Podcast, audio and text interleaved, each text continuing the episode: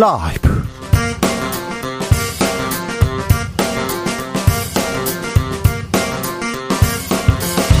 2023년 10월 20일 금요일입니다. 안녕하십니까. 주진우입니다. 민심에 놀란 윤석열 대통령 민생을 말하면서 나부터 반성하겠다 고 했습니다. 국민의힘도 이재명 언급 안 하고 정쟁 현수막 내리기로 했습니다. 국민의힘 쇄신 성공의 조건은 무엇일까요? 홍문표 의원에게 들어보겠습니다.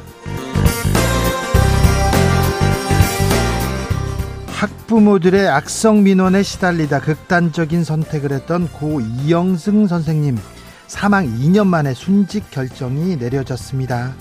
많은 선생님들이 안타까운 결정을 했는데 순직으로 가는 과정은 순탄치 않았습니다. 갈 길이 먼데요. 교권 회복을 위해서 어떤 과제들이 있을까요? 짚어보겠습니다.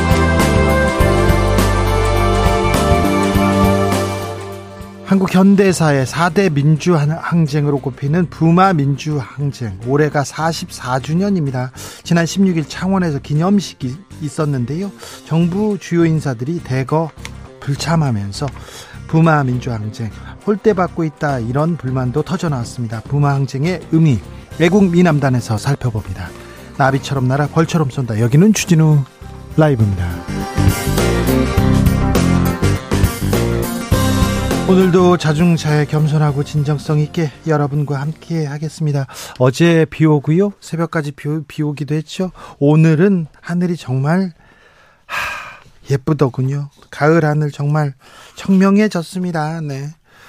아, 어떤 검사가 가을날 이렇게 좋은 날 저한테 이렇게 소환 통보해가지고 조사받으러 나오라고 했는데 제가 검사님한테 오늘은 못 가겠어요. 하늘이 너무 예뻐서요. 그렇게 했던 기억이 납니다. 네. 오늘 같은 날은 하늘을 보고 좀 생각도 하고 어, 추억에도 잠기고 좀 걸어야 합니다. 실내에만 있다면 이는 분명 직무유기 맞습니다. 어, 다니엘 헨이 결혼했다고 낙담하시지 마시고 어, 연예인 마약 사건 때문에 슬퍼하지 마시고 슬퍼할 일도 아니고 어떻게 되는지 좀 지켜봐야 됩니다. 경찰에서 얘기를 했는데 좀 조사를 하고 명확하게 얘기를 했으면 좋겠어요. 내사 한다 뭐 한다 이러면서 계속해서 얘기하는 것보다 명확하게 조사하고 똑바로 조사하고 결과를 잘 발표했으면 좋겠습니다. 검찰, 경찰 수사 과정에서 막 먼저 이 얘기가 나오는 거, 이거는 문, 문제가 분명히 있습니다. 자, 가을날입니다. 가을날. 아, 오윤정님께서 오늘은요, 가을을 건너뛰고 겨울이 오는 것처럼 추웠어요. 아침에 롱패딩 입고 출근하시는 분 보고, 아, 벌써라는 생각이 들, 들었어요. 춥긴 춥네요. 자, 가을 많이 남지 않았습니다. 그러니까 가을 잘 즐겨야 됩니다. 이 가을 조금 더 천천히 즐기는 방법, 아, 여러분의 방법 핸드폰 그림 속 그, 그림 속에 꼭 남겨놓고 싶은 장면 이런 장면이 있으면 보내주십시오. 그러면 저희도 한번 아, 따라해 볼게요. 그리고 공의로 전화 올 수 있어요. 그러면요 정치율 조사 전화일 수 있으니까 받으시고 주진우 라이브 크게 외치시면요 정성을 다하는 국민의 방송 여러분의 방송 주진우 라이브 더 열심히 하는 모습 보실 수 있게 됩니다. 방송 중 사연 보내주시는 분들 추첨 통해서 치킨 교환권 보내드리겠습니다. 문자샵 9730 짧은 문자 50원 긴 문자는 100원이고요. 콩으로 보내시면 무료입니다. 그럼 주진우 라이브 시작하겠습니다.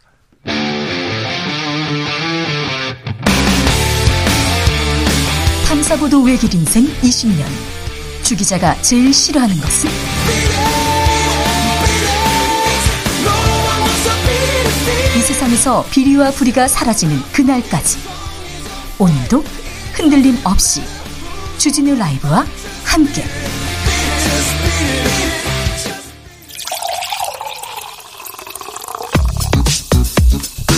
진짜 중요한 뉴스만 쭉 뽑아냈습니다. 주스 정상근 기자 어서 오세요. 안녕하십니까. 의대 정원 발표하고 나서 아, 그런데 정부 안에서도 지금 박자가 안 맞습니다. 이주호 부총리는 경고를 받았어요. 네, 어제 보도된 언론 인터뷰에서 이주호 사회부총리 겸 교육부 장관은 자율 전공학부 학생들이 의과대학에 진학할 수 있도록 검토하겠다라는 입장을 밝혔습니다. 어, 일부 대학은 학생들이 3학년 때 전공을 선택하도록 이 무전공 선발 전형을 운영하고 있는데요. 네. 이 선택 범위에 의대는 포함되지 않아 왔었습니다. 이거 보도되자마자 큰 논란이 있었는데 그러면 어, 지금 안 하겠다는 건가요? 네, 교육부는 정해진 것은 없다라고 선을 그었고요. 이 대통령실도 전혀 검토하고 있지 않다라며 이주호 부총리의 발언을 정면 부인했습니다. 대통령실은 또한 대통령은 불필요한 언급으로 혼란을 야기한 교육부를 질책했다라는 입장도 밝혔습니다. 이주호 장관은 여러 이 정책을 얘기하는데 지난번에도 경고받았잖아요. 네, 이주호 부총리는 지난 6월 윤석열 대통령에게 교육부 업무 보고를 마친 후 브리핑을 하는 과정에서 윤석열 대통령이 학교 수업에서 다루지 않는 내용은 수능 출제에서 배제하라고 말씀하셨다. 어, 이렇게 전했습니다. 이후 쉬운 수능 논란이 불거졌는데요. 어, 이때도 대통령실은 윤석열 대통령이 이주호 부총리에게 엄중 경고했다고 밝힌 바 있습니다. 그때도 사과했는데 이주호 부총리 또 사과했네요. 네, 이주호 부총리는 오늘 국회 교육위원회 국정감사 출석해서 신중하지 못한 발언에 대해 국민들께 송구하다라고 말했습니다. 지난번에도 교육에 대해서 대통령께 크게 배우고 있다, 열심히 배우고 있다 이런 취지의 발언을 했었는데 음, 이거 이주 부총리가 이거 잘못한 건가? 교육부에서 낸 아이디어가 이게 잘못된 건가? 어찌됐건, 어찌됐건 좀, 어, 통일된 목소리, 일관된 목소리가 나와야 될 것 같습니다. 바로 아니더라도 신속하지 않더라도 조금 천천히 가더라도 정부에서 의대 정원에 대해서도 여러 개혁에 대해서도 좀 통일된 목소리가 나왔으면 좋겠습니다. 대통령실 김승희 의전비서관 딸 학교 폭력 의혹 제기됐습니다. 네, 김영호 민주당 의원은 오늘 김승희 대통령실 의전비서관의 딸이 후배를 때려 전치 구주의 상해를 입혔지만 전치 구주요? 네, 이 사건 발생 3개월이 지나도록 피해자에게 사과조차 하지 않았다라고 주장했습니다. 네. 어, 김영호 의원 주장에 따르면 가해 학생은 피해 학생을 리코더 등을 이용해 폭행했고 어, 구주 전치 구주의 상해를 입었다고 하는데요. 자, 그 초등학생이에요. 폭행 사건. 뭐 폭행 사건이 있었어요. 있을 수도 있는데 이거를 어, 저, 절차대로 원칙대로 이렇게 처리하면 되지 않습니까? 네, 어, 그러나 김영호 의원은 학교폭력 심의가 사건 발생 두 달이 넘어서 개최가 됐으며 어, 피해 학생 측의 강제 전학 요청에도 강제 전학이 아니라 학급 교체가 이루어졌다라고 주장했습니다. 이 두 학생의 학년이 다르기 때문에 학급 교체는 의미가 없다라는 것이 김영호 의원의 주장이고요. 이 가해 학생의 사과도 네. 이루어지지 않았으며 이 피해 학생 부모가 공문 송달을 위해 가해 학생 부모의 우편물 수취인 정보를 요청했지만 학교 측이 협조하지 않고 있다라고도 주장했습니다. 음. 학교 측이 절차대로 지금 이 사건을 처리하지 않았다. 이렇게 좀 보이는 정황들이 나오고 있습니다. 네, 관련해서 김영호 의원은 학교장이 가해 학생을 출석, 출석 정지시킨 지난 7월 19일 김승희 비서관의 배우자가 카카오톡 프로필 사진을 남편과 윤석열 대통령이 함께 찍은 사진으로 교체했다라고 주장했습니다. 어, 김영호 의원은 학교에 가서 진술서를 작성한 후 딸을 데리고 긴급하게 귀가 조치 당하던 그 시점에 어, 굳이 사진을 교체했다라고 주장했습니다. 어, 또한 김영호 의원은 김승희 비서관 배우자가 아이의 행동을 어, 일종의 사랑의 매라고 생각했다는 기술을 했다며 가해자 측에서 피해자의 고통을 전혀 공감하지 못한 것이라고 주장했습니다. 초등학교 3학년이 2학년 어린 학생을 어떻게 폭행했는데 전치 구주면요 엄청나게 큰 피해가 있었던 건데 이걸 사랑의 매라고 말하면 이건 아니죠. 아니죠. 근데 피해자 입장에서 이 문제가 처리돼야 되는데 어 이거 보세요. 아니 반 옮기면 뭐 합니까? 이게 2학년하고 3학년하고 같은 반에 있는 것도 아니잖아요. 이게 이게 바른 조치인지 학교에서 제대로 했는지 좀 따져봐야 될 것 같습니다. 대통령실에서도 조사에 착수했습니다. 네, 대통령실은 공직기강 비서관실을 통해 김승희 의전 비서관을 둘러싼 해당 의혹에 대한 조사에 착수했다라고 밝혔습니다. 의전 비서관입니다. 대통령의 그 외국 행사들 다 의전 비서관이 다 해야 되는데 순방 앞두고 있잖아요. 네, 내일 대통령이 사우디아라비아와 카타르 순방에 나서는데요. 네. 이동훈 대통령실 대변인은 해당 비서관을 배제 조치했다라고 덧붙였습니다. 이게 사건 발 발생 3개월이 지났는데 아직 처리가 되지 않고 있습니다. 어, 물론 그 비서관 일은 아니, 아니지만 비서관 딸 일이고 그리고 이게 원칙대로 절차대로 안 되고 있으면 대통령실에서 먼저 알았어야 되는 거 아닌가 공직기강 비서관실에서 나서서 이 문제가 어떻게 되고 있는지 원칙대로 해라 이렇게 했어야 되는데 좀 늦게 이렇게 조사에 착수했네요.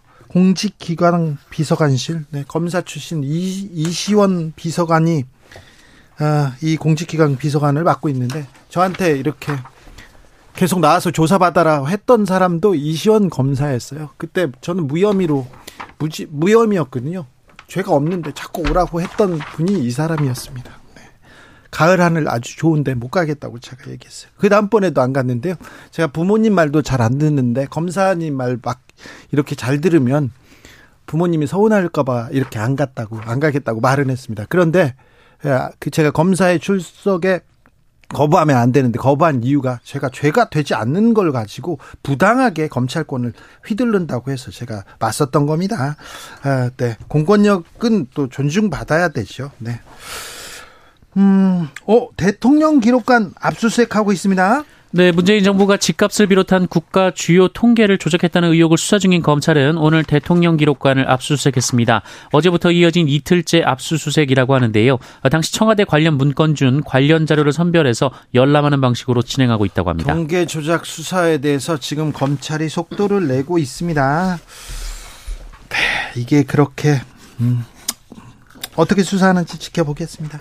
국민의힘 정쟁 현수막 내리기로 했습니다. 네, 국민의힘은 어제 전국 길거리에 걸린 정쟁성 현수막을 모두 철거하기로 했다라고 밝혔습니다. 네. 어, 그 시작으로 어제 최고위 직후 국회 정문 앞에 걸었던 이 대법원장 부결 이재명 방탄의 마지막 퍼즐 현수막을 뗐고요. 어, 대신에 국민의 뜻대로 민생 속으로라고 적힌 현수막을 걸었다고 합니다. 어, 또한 국민의힘은 최고위원회 회의실 배경도 겸허한 마음으로 국민의 뜻대로라는 문구로 교체했고요. 정쟁을 유발한다는 지적을 받은 받은 테스크포스도 축소하기로 했습니다. 정쟁 현수막 내리기로 했다. 잘했습니다. 국민의힘 잘했습니다. 그런데 우리는 현수막 정치 안 하겠다. 아유, 현수막이 공해가 되고 있다. 이러면서 아예 그냥 내리겠다고 했으면 더 점수를 얻었을 텐데. 네. 현수막은 계속 걸는데 건다고 합니다. 홍준표 대구시장, 아, 정쟁하면 정쟁하면 패배한다 이런 얘기했어요. 네, 홍준표 대구시장은 오늘 자신의 SNS를 통해서 이 총선에서 이기기 위해 무엇을 어떻게 해야 할지 되돌아볼 때라며 지난 1년간 이재명 대표의 비리에만 집착해 수사하고 수차례 기소까지 했으나 참패했다라고 말했습니다. 어, 그러면서 다양한 미래 비전 제시 없이 상대편 사법 리스크만 물고 늘어질 경우 그 끝이 좋지 못했다라고 주장했습니다. 법무부 장관 앞세운 검찰 정치 이제 그만해야 된다 이렇게 얘기했는데요. 자, 국민의힘은 쇠 대신의 길로 갈 수 있을까요? 국민의힘 중진 홍문표 의원에게 2부에서 자세히 물어봅니다. 아, 자, 집중하셔도 좋습니다. 오늘 국감장에 이른바 부산 돌려차기 사건의 피해자가 출석했습니다. 네, 성범죄를 목적으로 일면식도 없는 여성을 폭행한 이른바 부산 돌려차기 사건의 피해자가 오늘 국회 국정감사에 출석했습니다. 피해자는 뭐라고 했습니까? 어, 피해자는 1심 판결 후 가해자가 다음번에는 죽여버리겠다 이런 얘기를 했다면서 혼자서 이 피해를 감당하면 끝났을 일이 가족까지 이어지는 것 같아 숨이 막히는 공포를 느낀다라고 토로했습니다. 네. 어, 그러면서 가해자는 1심 공판 내내 살인미수에 대해 인정한 적이 한 번도 없다라면서 어떻게 반성이 인정됐는지 전혀 인정할 수가 없다라고 말했고요. 피해자가 용서하지 않았다는데 왜 판사가 마음대로 용서하나라고 덧붙였습니다. 반성문을 제출했거든요. 가해자가 그런데 이 판사가 판사가 이거 감경 사유로 인정했습니다. 그런데 내가 용서를 안 했는데 어떻게 판사가 마음대로 용서하냐. 이게 더 분통이 터진다. 이런 취지의 얘기를 했습니다. 근데 가해자, 가해자가 정말 계속해서 계속해서 보복 발언 이어집니다. 네, 이 사건 가해자 A 씨가 부산구치소에 있을 당시 동료 재소자 여러 명에게 6대밖에 안 찼는데 12년이나 받았다라고 주장하며 어, 이럴 줄 알았으면 음, 죽여버릴 걸 그랬다 이런 말을 했다고 합니다. 입에 담기도 어, 좀 부적절한 그런 얘기입니다. 네, 어, 교정 당국은 이러한 발언과 관련된 내용을 확인해 조사를 마친 상태고 부산지검의 보복 협박과 모욕 혐의로 A 씨를 송치했습니다. 어, 또한 교정 당국은 면회를 오지 않는다는 이유로 전 여자친구 친구에게 협박하는 편지를 보낸 것도 어, 검찰에 송치를 했습니다. 여섯 대밖에 안 찼는데 네. 한번 차서도 사람이 죽을 수 있어요. 아 이분은 정말 어찌해야 될지. 아, 네. 12년입니다. 네. 학부모 민원에 시달리다 극단적인 선택을 한 교사 순직 인정됐습니다. 인사혁신처는 지난 18일 공무원 재해보상 심의회를 열고 학부모 악성 민원에 시달리다 숨진 의정부 호원초등학교 이영승 교사에게 순직 결정을 내렸습니다. 이 문제 잠시 후에 저희가 자세히 자세히 다뤄보겠습니다. 주스 정상근 기자와 함께했습니다. 감사합니다. 고맙습니다. 가을입니다. 금같이 귀한 가을인데요. 가을을 천천히 즐기는 방법 있습니까? 여러분의 지혜와 슬기를 나눠주십시오. 7678님 오늘 하늘이, 하늘이 너무 예뻐서요. 점심시간에 동네 한 바퀴 돌았습니다. 내일은 하루 종일 핸드폰만 쳐다보는 딸 데리고 하늘 보러 야외에 가, 나가야겠어요. 그렇죠. 야외에 나가야 됩니다. 네, 딸 데리고. 네, 같이 가야 됩니다. 이유진님, 저는요, 지나가는 가을이 너무 아쉬워서 내일 아들하고 캠핑 갑니다. 신랑은 밤늦게 합류할 예정인데요. 설렙니다. 가족과 함께 첫 캠핑 너무 기대되고 설레어서 일이 손에 잡히지 않. 캠핑 좋네요. 이거 가족들과 함께. 아, 자연으로 간다. 너무 좋네요. 너무 부럽습니다. 1010님. 가을 하면 뭐니 뭐니 해도 기차 여행이죠. 옛날에는 기차 타면 무조건 삶은 계란 사이다였는데 요즘 뭘 먹을지 궁금합니다. 아우, 벌써 설렙니다. 새 딸과 함께 이 가을 지나가기 전에 기차 여행 계획 중입니다. 아, 칙칙폭폭 타러 간다고 하니까 막둥이는 벌써부터 기차 놀이 중입니다. 아이고, 아이들이 이렇게 어릴 때 같이 막 놀아줘야 됩니다. 크면 놀 수도 없어요. 놀 수도 없어요. 군대 간 사람들은요, 볼 수도 없어요. 2663님께서 오늘 바람이 불어서 많이 추워요. 작은 아이 군입대한 지 벌써 1년 다 돼 가는데 잘 적응하고 있어서 감사하고 보고 싶네요. 감기 조심하세요. 얘기했는데, 아우, 참. 제 아들도 군대 갔는데 보고 싶어 가지고, 네. 잘 있어, 춥지, 이렇게, 이렇게 장문의 문자를 보내면 답을 안 해요. 답을 안. 생일날에도 생일 축하한다 하면서 얼마나 사랑하는지 아니 이렇게 했는데 답을 안 해요. 아, 네. 어렸을 때 잘 놀아야 된다고. 네. 아, 8430님께서 다니엘 렌이 결혼했어요. 아유, 참. 방금 가을이 조금 더 쓸쓸해졌어요. 그렇죠. 아유, 네. 그런 얘기 할 줄 알았어. 네. 행복을 빌어주자고요.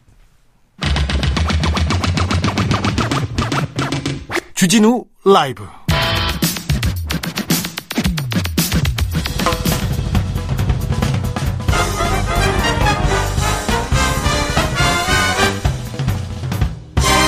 훅 인터뷰 모두를 위한 모두를 향한 모두의 궁금증 훅 인터뷰 학부모의 악성 민원에 시달리다가 극단적인 선택을 한 이영승 교사 사망한 지 2년 만에 순직 인정됐습니다.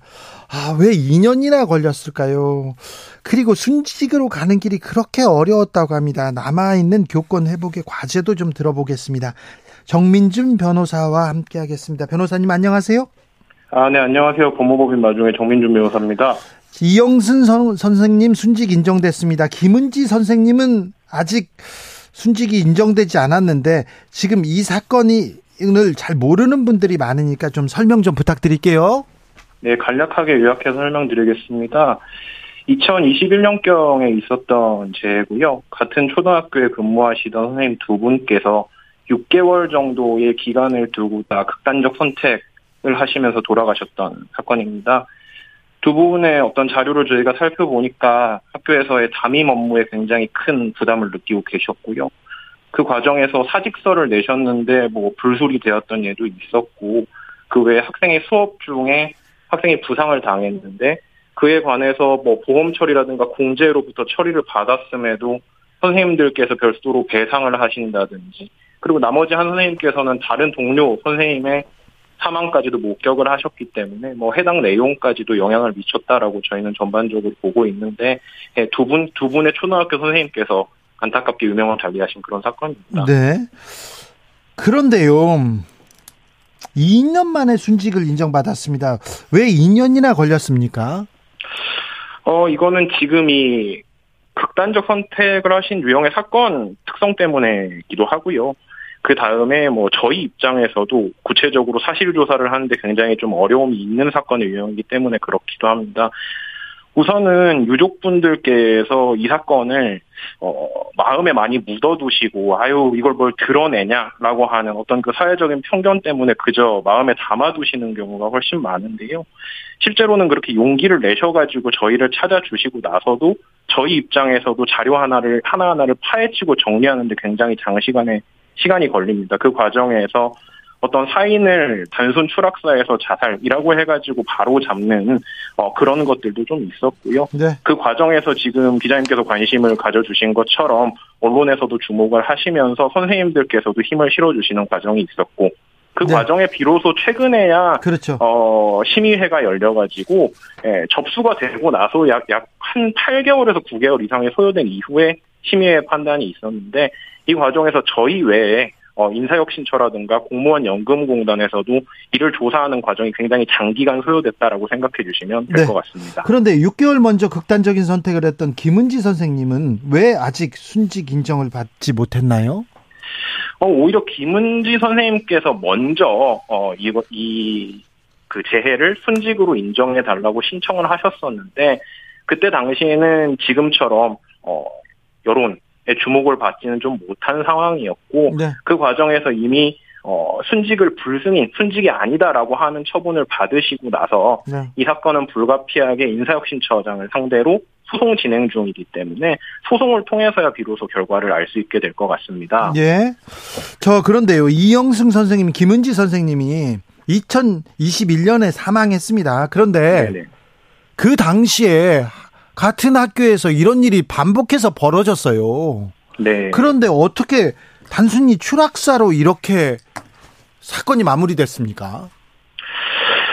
아무래도 뭐 확실하게 누군가 이게 순직이다. 그 다음에 공무상 영향이 있다라고 하게 되면은 역시나 학교라든가 뭐 교육지원청 교육청 내에서도 책임 소재의 문제가 반드시 발생을 할 수밖에 없기 때문에 그러니까 그때 교감 네. 선생님, 교장 선생님은 뭐 하셨어요? 그리고 교육 교육청은 뭐 했습니까? 그렇다 보니까 지금 이제 현재로서는 오늘 순직이 나왔다라고 하는 그 측면에 있어서 지금 이 경과상으로 나쁘지 않다라고 보고 있으나 그와 함께 현재 이제서야 이제 책임을 추궁하는 절차가 함께 진행이 되면서 네. 징계 절차라든가 이런 게 진행이 되면서 거기에서도 어떤 학교 차원의 미비함이 조금씩 드러나고 있는 상황입니다. 네. 누구한테 책임을 전가하고 싶지는 않습니다. 책임을 묻고 싶지는 않지만 뭐가 어떻게 잘못됐는지는 물어야 되겠습니다. 어떤 단체에서 단체에서 문제가 있으면 단체장이 책임을 지는데 그때 교감 선생님, 교장 선생님 뭐 하셨는지 교육청은 뭐 하셨는지 꼭 알아야 되겠습니다. 그리고요 이영승 선생님에게 악성 민원을 계속해서 제기하고 군대 가서도 제기하고 갔다 나와서 또 계속 이렇게 제기한 그 학부모는 어떻게 되고 있습니까? 지금 이제 학부모님에 관해서는 관련해서 지금 수사 절차가 진행 중인데요. 네. 여전히 수사 절차가 진행 중이고 검찰의 판단이라든가 법원의 판단이 있는 상태가 아니기 때문에 조심스럽지만은 만약에 그 죄명 중에 전부 또는 일부가 적용된다라고 하면은 어 어떤 처벌이라고 하는 것도 염두에 둘 수는 있을 것 같습니다. 네. 자, 그런데 교사들은 아직도, 아직도 집회를 계속 이어가고 있어요. 어, 교권보호 4법 통과가 됐는데 아직 부족하다고 얘기합니다. 자, 변호사님 보기에는 어떤 부분이 어, 좀 미비하고 어떤 부분 고쳐야 된다고 보십니까? 교권보호 사법에 대해서는 제가 약간은 뭐 좀 포괄적으로 말씀을 드릴 수도 있을 것 같은데 우선 긍정적인 차원에 있어서는 교권이 보호의 대상이다라고 명확하게 선언을 했다라고 하는 점에 있어서는 네. 긍정적으로 평가하고 싶습니다. 다만 어디까지나 법률은 굉장히 좀 추상성이 있는 것이기 때문에 실질적으로 현장에 적용되는 단계에 있어서는 시행령 시행규칙 혹은 이제 현장에 적용될 지침 등으로 굉장히 구체화해야 될 것들이 많아서 산 넘어 산이라고 보고 있습니다. 제일 조금 어, 쟁점이 될 만한 사항으로는 정당한 생활지도가 뭐냐 네. 그리고 그 범위의 설정을 어떻게 해야 되느냐라고 하는 게 문제가 될 것으로 보이고요. 예.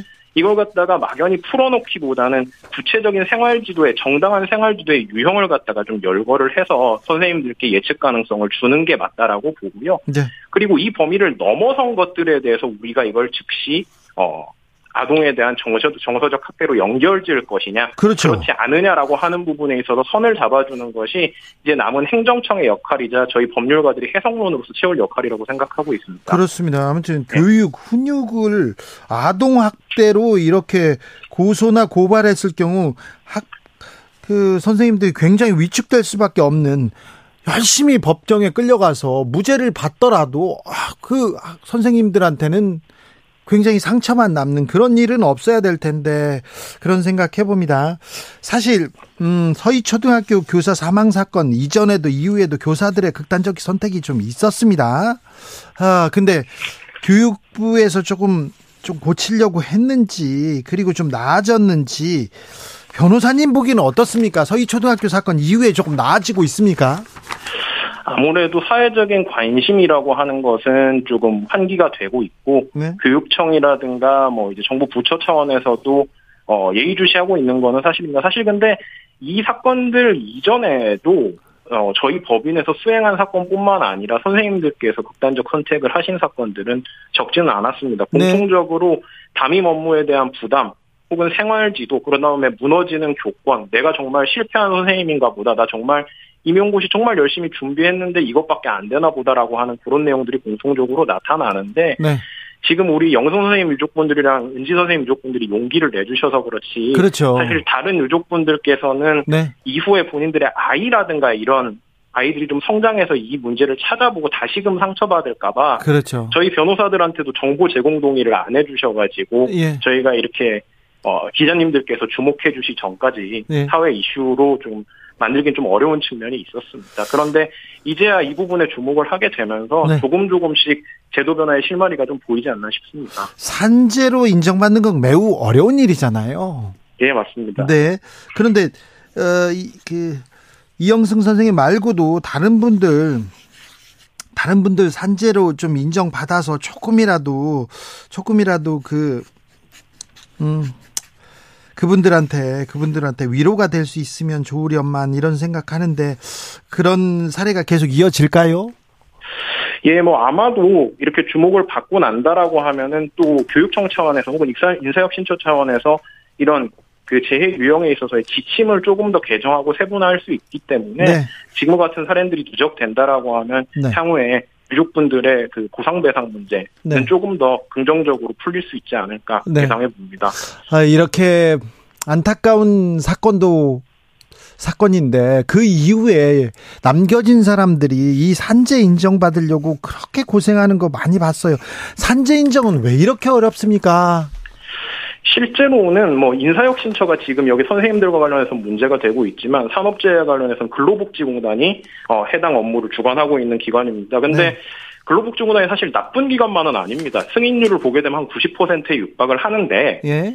문제는 몇몇 질병 사안에 있어서의 승인율이 굉장히 낮, 낮은 모습을 보입니다. 인과관계가 떨어진다 뭐 이러면서요. 맞습니다. 기자님 정확하게 짚어주셨는데 항상 상당 인과관계를 문제 삼고 있고 그 과정에서 특히나 이번 극단적 선택 사건 유형의 경우에는 개인적 취약성을 부각하면서 예. 유족분들의 가슴을 후벼파는 사례들이 좀 많아서 굉장히 안타깝습니다. 그래서 대기업일 경우 굉장히 힘들고 그런데 아무튼 변호사님 고생 많으셨고 더 힘써 주십시오. 예, 최선을 다하겠습니다. 정민준 변호사였습니다. 감사합니다. 교통정보센터 다녀올게요. 정현정 씨.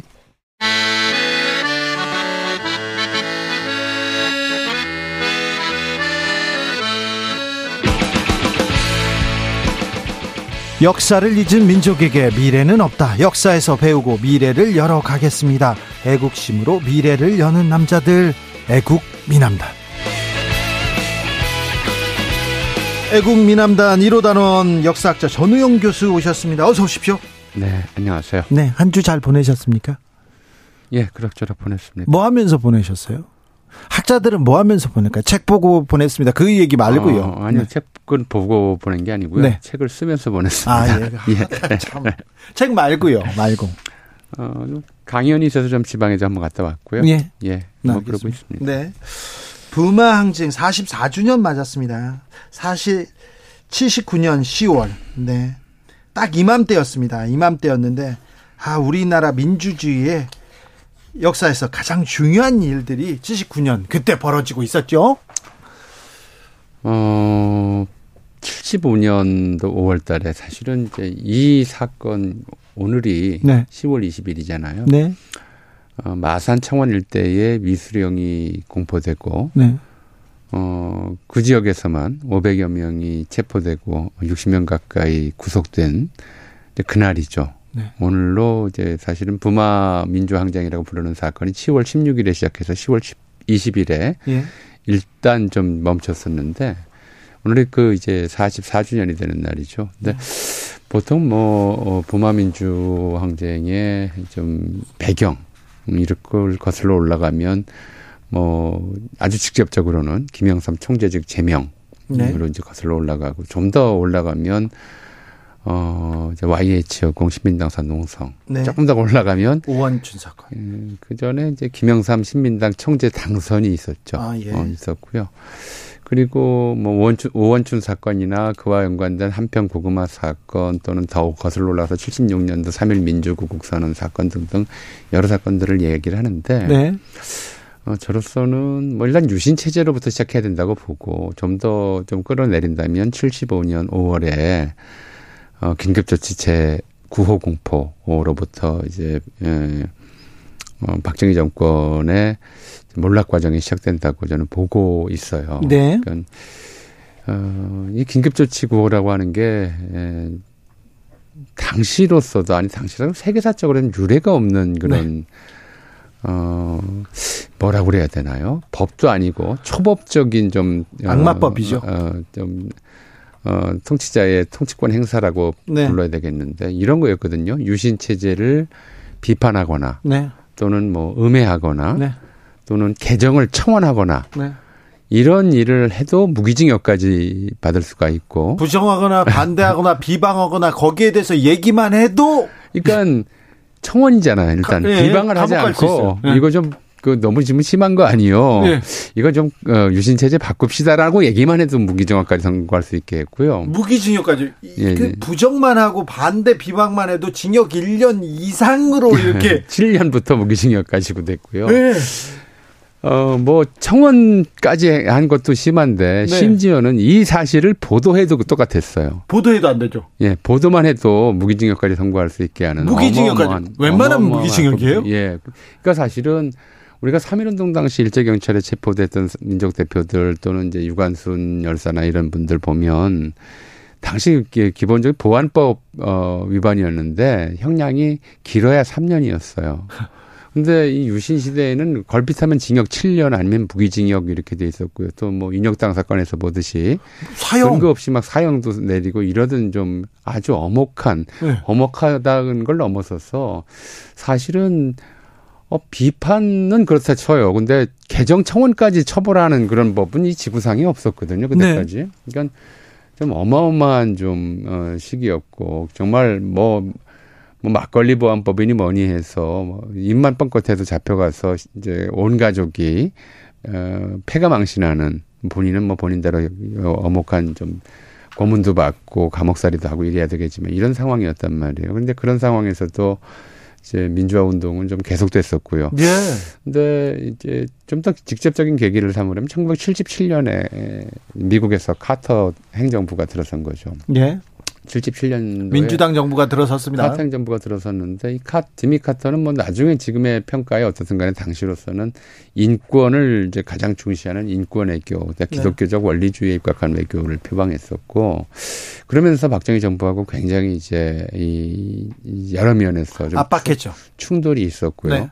그 충돌 때문에 당시에 77년부터 78년 사이에 에, 우리나라에서 좀 지금 생각하면 좀뭐 우스꽝스러운데 뜬금없이 퍼졌던 것이 어, 관제 민족주의 그리고 사실상의 반미 선동 같은 것들이 정부 주도로 진행이 됐어요. 어, 그렇군요. 가장 대표적인 것이 방송 영어에서 영어를 퇴출한다라고 하는 거였죠. 네. 지금 이제 주진우 라이브로 돼 있지만 이런 제목의 방송 어, 프로그램을 만들면 네. 담당 PD와 진행자는 감옥 가거나 뭐 중앙정부에 잡혀갈 수 있는 일이었어요.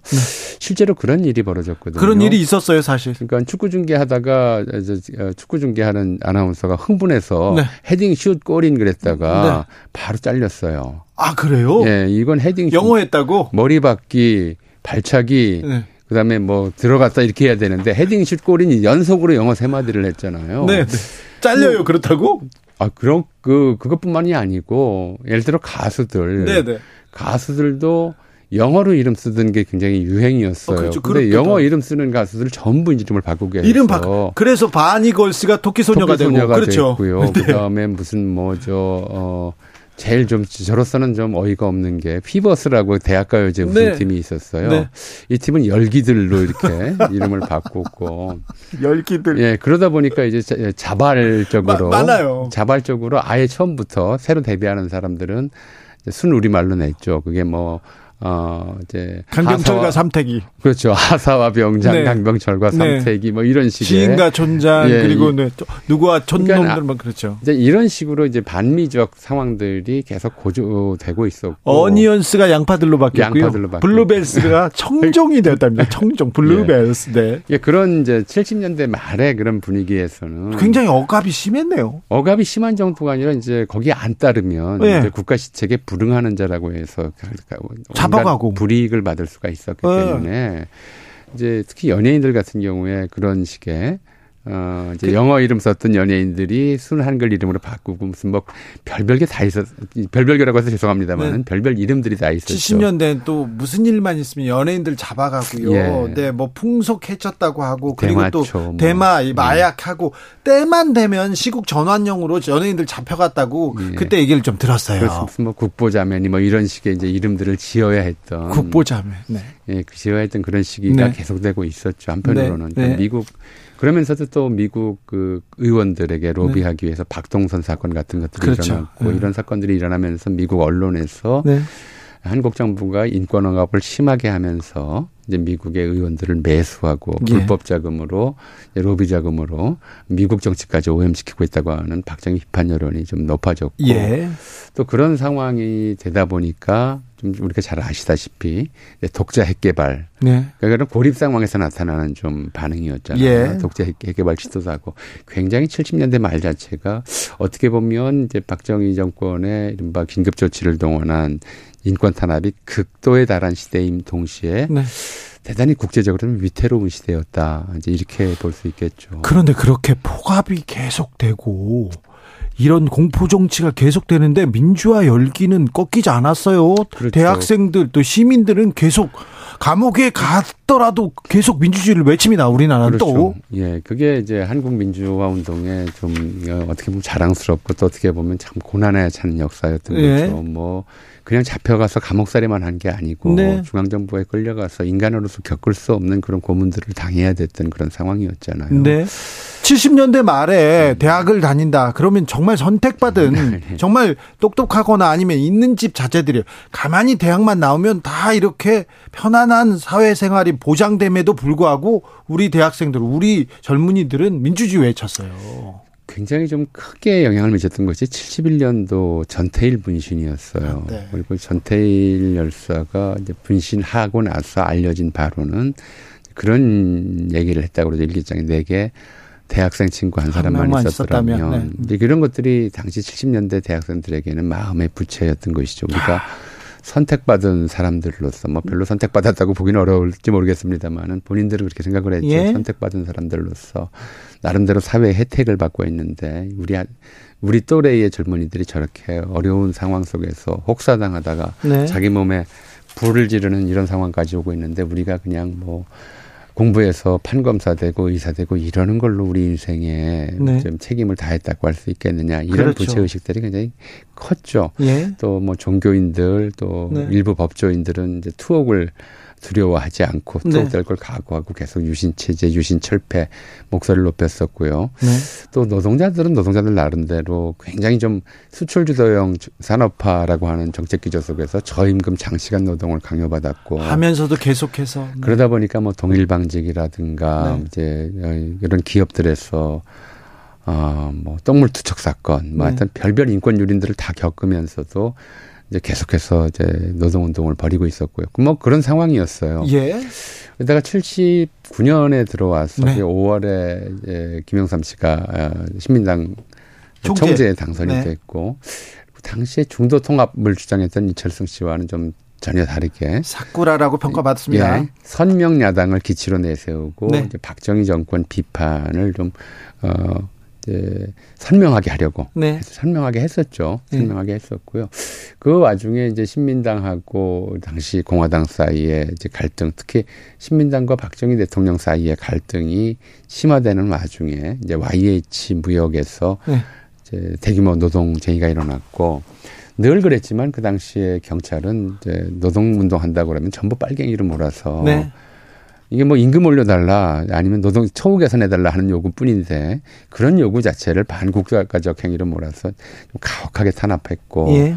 또뭐 구사대니 아니면 회사 내부에 이제 어, 폭력 집단들이 같이 참 관여하고 이랬었거든요. 그러니까 이 YH 여성 노동자들이었었는데 네. 그걸 견디지 못해서 8월 9일인가 네. 이제 신민당사에 들어가요. 뭐 예. 공화당사에 들어가봤자 그렇죠. 아무런 도움이 안 되니까 우리 문제 좀좀 어, 야당 당사에 갑니다. 예, 주선해 달라고 야당 당사에 들어갔고 그래서 뭐 경찰에서는 이제 내보내라라고 통첩을 했는데 어, 김영삼 총재가 나를 자기들 지켜달라고 온 사람 우리가 이제 나는 못, 쫓- 못 쫓아내겠다. 그리고 심지어 마포 경찰서장이 찾아와서 막 뭐라 그러니까는 어 따귀를 때려서 그래요. 네.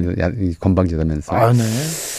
그 다음 다음 날인가 이제 한 2천 명 정도의 어, 경찰력을 동원해서 어, 시민당사를 완전히 이제 에, 포기하고 싹, 어, 이제. 포기가 아니라 그냥 쓸어버렸죠. 뭐. 네. 그 와중에 이제 도망치던 여성 노동자 한 사람이 옥상에서 떨어져서 김정숙이라고 네. 어, 김경숙 씨죠. 어, 추락사하는 사망까지 이어졌는데 아무도 책임 안 지는 이런 일이 벌어졌었고요. 뭐 이제 전체적으로 그 사회 분위기가 어 이제 박정희 정권이 말기적 증상을 드러내고 있다라고 느낄 만한 그런 상황들이었어요. 좀 너무 심하다 해도 너무한다. 사람 죽이고 네. 감옥 가두는 거를 너무 가볍게 한다. 그러던 차에 이제 9월 12일인가 어 김영삼 총재 뉴욕타임스 기자와 김영삼 총재 사이에 어 이제 기자회견이 있었어요. 예. 그러니까 인터뷰죠. 예. 그 인터뷰에서 김영삼 총재가 당시 뭐라고 얘기를 했냐면 어, 미국 정부는 이제 국민으로부터 유리된 소수 독재 집단과 손을 잡을 것인가 네. 아니면 대다수 대한민국 국민과 손을 잡고 민주주의를 실현할 것인가 결정해야 한다. 라고 이제 얘기를 한 거죠. 이 말을 꼬투리 잡아가지고. 이게 국위를 손상하고 네. 국익을 훼손하고 네. 아 그리고 이제 우리나라를 모욕함으로써 네. 우리나라가 민주국가인데 네. 독재국가라고 얘기를 함으로써 아, 국회의원의 품위를 손상시켰다. 같은 국회의원으로서 이걸 두고 볼 수 없다고 해서 제명하죠. 이제 공화당하고 유정회 당시 이제 유정회라고 하는 대통령이 임명하는 네네. 국회의원들이 네. 이제 전체 국회의원의 3분의 1이었었는데 10월 4일에 김영삼 국회의원 제명안을 이제 여당 단독으로 어, 처리하는 일이 벌어졌죠. 네. 그 10월 4일 날 국회의원에서 이제 김영삼 씨가 제명됐어요. 예. 어, 뭐 이제 독재 정권 하에서 그나마 합법적으로 반, 그 좀 비판 발언을 할 수 있는 데가 야당이었었는데 네.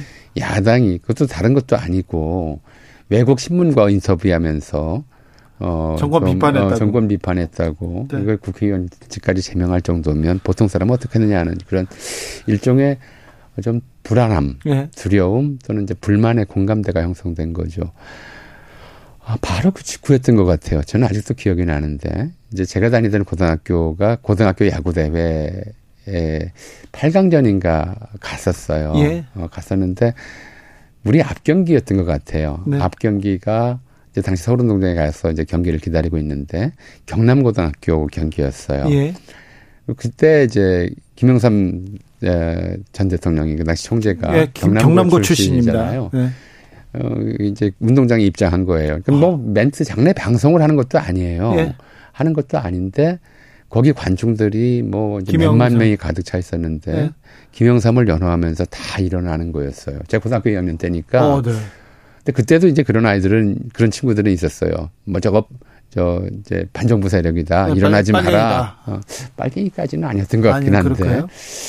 그런 그러는 친구들이 덜은 있었는데 뭐 거의 전원이 이제 김영삼에 대해서 연호를 하면서 박수를 치는 네. 그런 상황이었죠. 나중에 가서 제가 이제 일제강점기에 경성운동장에서 예까지 조선 대표와 일본 대표 간의 축구 경기가 벌어졌을 때 조선인 관중들이 보였던 행동이 이해가 갔어요. 그만큼 사실은 민심은 완전히 어 이제 박정희 정권에 돌아서 있었고 어, 박정희 정권과 맞서 싸우는 사람들 또는 박정희 정권이 끝나기를 바라는 그런 염, 열망이 대단히 높았다고 봐야 되겠죠. 서울에서도 그랬는데 네. 어, 김영삼 총재의 정치적 고향, 그 출신지였던 부산 마산 일대에서는 또 더 격했죠. 그래서 8월, 그러니까 10월 15일, 16일 요 무렵부터 이제 부산대, 뭐 이제 부산 지역 대학생들이 예, 가두 시위를 했었고, 고등학생들도 와서. 예, 고등학생들도 했었고. 근데 이제 고등학생을 제가 말씀을 드렸으니까 그렇지만은, 어, 우리 어, 주 기자께서 말씀하셨으니까 그렇습니다만 보통 이제 대학생들 그 당시 시위하다가 잡혀가면 뭐 긴급조치 위반이라서 굉장히 징역 7년, 10년 이렇게 맞는 경우들이 있기 때문에 사람들이 두려워서 떨었죠. 예. 그리고 이제 같이 동참하지도 않았어요. 예. 그래서 학생들의 79년, 80년 요 무렵에 학생들의 구호가 뭐냐면 민주시민 동참하라였어요. 아, 예. 좀 도와달라라고 네네. 이제 자기가 시위를 하면서도 네. 대체로 대체로 외면당하던 상태였는데 그때는 이제 시민들이 합세를 한 거죠. 예. 합세를 하면서 어 이제 18일부터 그 16일부터 시작돼 가지고 네. 어 어, 일부 지역에서는 이제 경찰서를 공격하는 일들이 벌어지고 예. 이랬던 거죠. 18일에 부산 일대 이제 비상계엄이 예, 내려지고 20일에는 마산 창원에 이제 위수령이 내려지고 그랬었는데 어, 그 자리에 김재규가 중앙정보부장이 직접 갔었다고 가서 그래요. 봤다는 거 아닙니까? 예. 시찰하고 와서 예, 박정희 대통령한테 이런 보고를 하죠. 예. 아 이거 심각하다. 예. 민심이 이거 심각한 상태다. 뭔가 근본적으로 혁신하지 않으면 이거 저 큰일 난다. 네. 이렇게 보고를 했는데 옆에서 차지 처리. 그렇죠. 캄보디아에서는 300만 명을 죽여도 멀쩡한데 우리는 100만 명만. 어, 100만 명, 200만 명이든 탱크로 밀어버티면 아무 소- 어, 문제 없다. 네. 이렇게 이제 두 개의 서로 다른 어, 그렇죠. 제안이 올라온 거예요. 네. 혁신해라, 네. 바꿔라, 네. 라는 제안이 하나 들어왔고 하나는 힘으로 밀라 밀, 그냥 밀어 붙여라. 계속 하던 대로 해라, 네, 네. 라는 제안이 들어온 거죠. 네. 근데 이제 박정희 전 대통령은 이제 그 상황에서 차지철에 손을 들어준 거죠. 네. 그 손을 들었을 뿐만 아니라 그렇게 이야기했다고 그래요. 네. 4.19 때는 최인규가 발포 명령을 내렸지만 이번엔 내가 직접 발포 명령을 내리겠다. 네. 라고까지 얘기를 했다고 합니다. 예. 어, 이제 그동안에 그 긴급조치 자체가 워낙 이제 살벌한 그런 좀 조치였던 데다가 뭐 이제 첫째, 첫째로는 이제 이념 동원이죠. 그렇죠. 국회는 노린다. 네네. 우리의 빈틈을 이런 슬로건으로 북한과 대결하기 위해서는 강력한 지도자를 중심으로 하나로 뭉쳐야 된다. 그리고 또 지도자를 정부를 반대하는 사람은 북하고 내통한 사람이다. 그렇게 반국가 세력이다. 그다음에 이제 언론 장악. 네. 예, 근데 이런 사실을 보도하거나 예. 정부 지침에 어긋나는 그런 사실을 보도하면 이제 유언 비어 유포 어, 네. 요즘으로 치면 가짜 뉴스. 가짜뉴스죠. 네. 이렇게 몰아서 언론인들 탄압하고 세 번째가 이제 조작 사건, 네. 뭐 간첩을 조작하거나 네. 또는 뭐 용공 세력을 조작하거나 예. 이렇게 해서 뭐 징역을 이제 뭐 무기징역까지 막 어, 때리는 이런 좀 뭐 통치 방식에 익숙해져 있었기 때문에 네. 민심의 변화를 읽고 거기에 맞게 자기가 양보해야 된다는 생각 자체가 없었던 거죠. 그리고 예. 김재규 당시 중앙정보부장은 아, 이, 이 사람이 이러고도 실제로 하고도 남을 사람이다. 예. 예. 이제 부산 마산에서 지금 이 부마 항쟁, 민주항쟁이라고 부르는 사건이 어, 8월, 그러니까 10월 18일부터 20일까지 사흘 사이에 검거된 사람만 1,600명 정도 돼요. 네. 이게 헌정사상 당시까지 최, 단일 사건으로 최다 인원의 이제 검거이고요. 예. 어, 구속된 사람만 이제 그 중에 160명 가까이 되는 이제 비상군법에 회부된 이 사람들이 아마 11.6이 없었다면 이제 전부 재판을 받았겠죠. 그렇죠. 재판 받기 전에 이제 그 일이 일어- 일어났었습니다만은. 그래서 이런 좀 상황에서 김재규는 나중에 이제 그렇게 얘기를 하죠. 음, 이걸 그대로 두었다가는 진짜 몇 백만 명이 죽을 수도 있겠다. 예. 어, 그래서 자기가 어, 결, 결, 결단을 내렸다 이렇게 네. 얘기를 하는데 이렇게 이어진 것이 이제 부마 민주항쟁의 전체적인 경과라고 봐야 되겠죠. 9193님께서 저는 부마항쟁 나- 영화 남산의 부장들 보고 알았습니다 얘기하는데 그때 그 사람들 그리고 남산의 부장들 보시면 그때 상황 어느 정도 짐작하실 수 있습니다 영화에서요 아까 제가 사쿠라 얘기를 했는데 그때 이철승을 사쿠라라고 이렇게 비, 비 공식 비공식 명칭이어서 그 일본말을 쓴 겁니다 예. 자 그런데 참 부마항쟁 그- 그 역사에서 좀 우리가 배워야 되는데 어, 지금 배워야 될 게 그런 그렇죠. 거예요. 그러니까 이제 김재규와 최지철이라는 두 사람의 이제 민심을 받아들여야 되느냐, 민심을 거슬려서라도 계속 하고 싶은 걸 해야 되느냐, 예, 예, 정치적 결단의 문제 문제였던 것이죠. 네. 이제 그 문제가 결국은 이제 에, 민심을 받아들이지 않으면 집권층 내부에 균열이 생기게 돼요. 네 그리고 이제 뭐 이번에는 저 강서구청 보궐, 보궐선거 끝나고 나서 어, 대통령 발언 스스로도 이제 그렇게 말씀하셨죠. 어, 국민은 언제나 옳다라고. 네.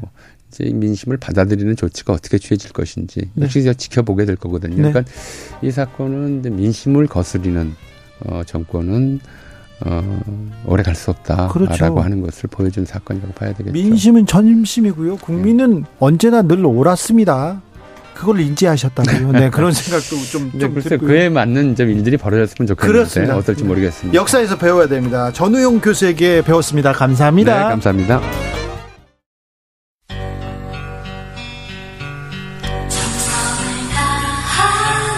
정성을 다하는 국민의 방송 KBS 주진우 라이브 그냥 그렇다고요.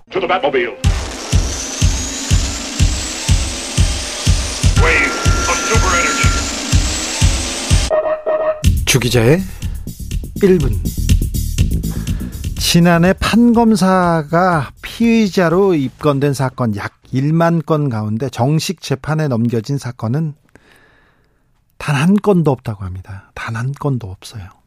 벌금 과태료 처분을 내려달라는 약식 기소한 것만 두 건이 있는데요. 이게 전부라고 합니다. 더불어민주당 박용진 의원실이 공개한 법무부 자료에 따르면요. 지난해 검사가 피의자로 입건된 사례는 총 5,809건입니다. 5,000건이 넘습니다. 이 중에 정식 재판에 넘겨진 경우는 한 건도 없습니다. 단 한 건도요. 약식 기소한 사건은 한 건 있네요. 아, 지난해 판사가 입건된 사례는 총 4,812건입니다. 역시 저- 정식 재판에 회부된 사례는 없습니다. 약식 기소된 사례만 한 건입니다. 0.02% 정도 이렇게 기소율인데요. 지난해 전체 형사 사건 146만여 건 가운데 이 중에 기소된 사건은 60만 건이 넘습니다. 기소율은요, 일반 국민의 기소율은 41.6%입니다. 41.6 대 0.02 이렇게 비교해 보면 됩니다. 자, 판검사는 그러면 죄를 좀 어, 좀 잘 안 짓는구나. 그렇게 생각하는 분도 있을 수 있습니다. 하지만 법조 카르텔은 힘이 세구나. 판검사들은 다른 세상에 사는구나. 권력이 있으면 죄도 없어지는구나. 법과 원칙은, 원칙은 그냥 하는 소리구나. 이런 목소리가 여기저기서 나옵니다. 화가 나다가요, 슬퍼집니다. 주 기자의 1분이었습니다. So I face 국민을 따르는 길을 가야 하는데 법과 원칙을 따르는 길을 가야 하는데 프랭크 시나트라 My Way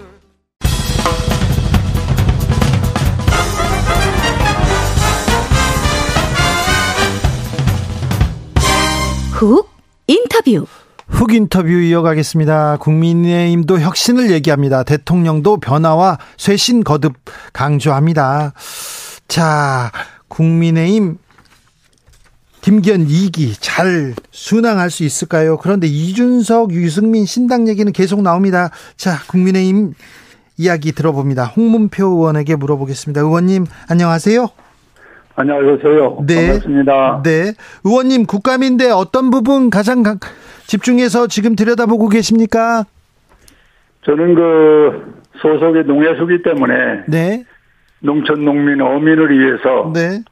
먹고 사는 문제 예. 또 권익 보호를 위해서 정책적으로 많은 질의응답을 받고 네. 거기에 대한 정책을 만들어내는데 최선을 다하고 있습니다. 네. 의원님, 어, 네네. 선거 이후에 대통령이 나부터 반성하겠다, 변하겠다, 이렇게 얘기합니다. 민생 현장 파고들겠다고 얘기하는데, 아, 의원님 어떻게 보셨어요? 저는 대통령께서 참으로 큰 결단을 하셔서 소위 현실 정치를 하시겠다, 하시겠다는 거라고 저는 보고 있습니다. 예. 실용주의죠. 예.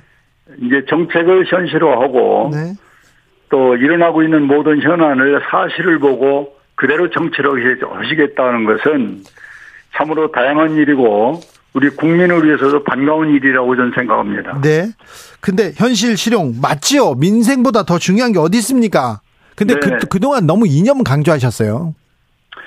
글쎄 이제 잘못됐던 국가의 기존 아젠다를 예. 바로잡는 하나의 과정의 틀을 좀 바로 잡겠다는 그 의지를 전 강하게 그동안 비쳤다고 생각되는데요. 네. 또 국민은 역시 한 것만 보는 것은 아니고 양면을 보고 있기 때문에 네.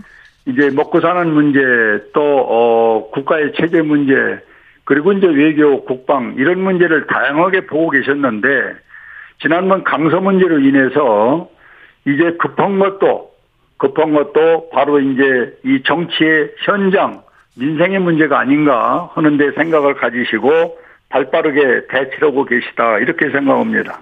소통 국민 소통 강화한다 얘기했는데 국민 목소리 네. 듣겠다. 그 그러면 야당과고도 야당의 목소리도 들어야 되는 거 아닙니까? 그렇습니다. 야당의 목소리를 듣는 것은 저는 꼭 해야 된다고 보는데요. 네. 이제 문제는 대통령 선거는 여야 없이 국민 모두가 투표를 해서 대한민국에 한 분을 뽑은 거고 네. 여와 야의 당 대표는 당원과 일부 국, 저 국민들이 뽑은 거죠. 네. 그런데 이거를 이제 에, 우리 어, 야당의 대표께서는 네. 잘 모르시는 것 같아요. 그래요? 그래서 저는 네.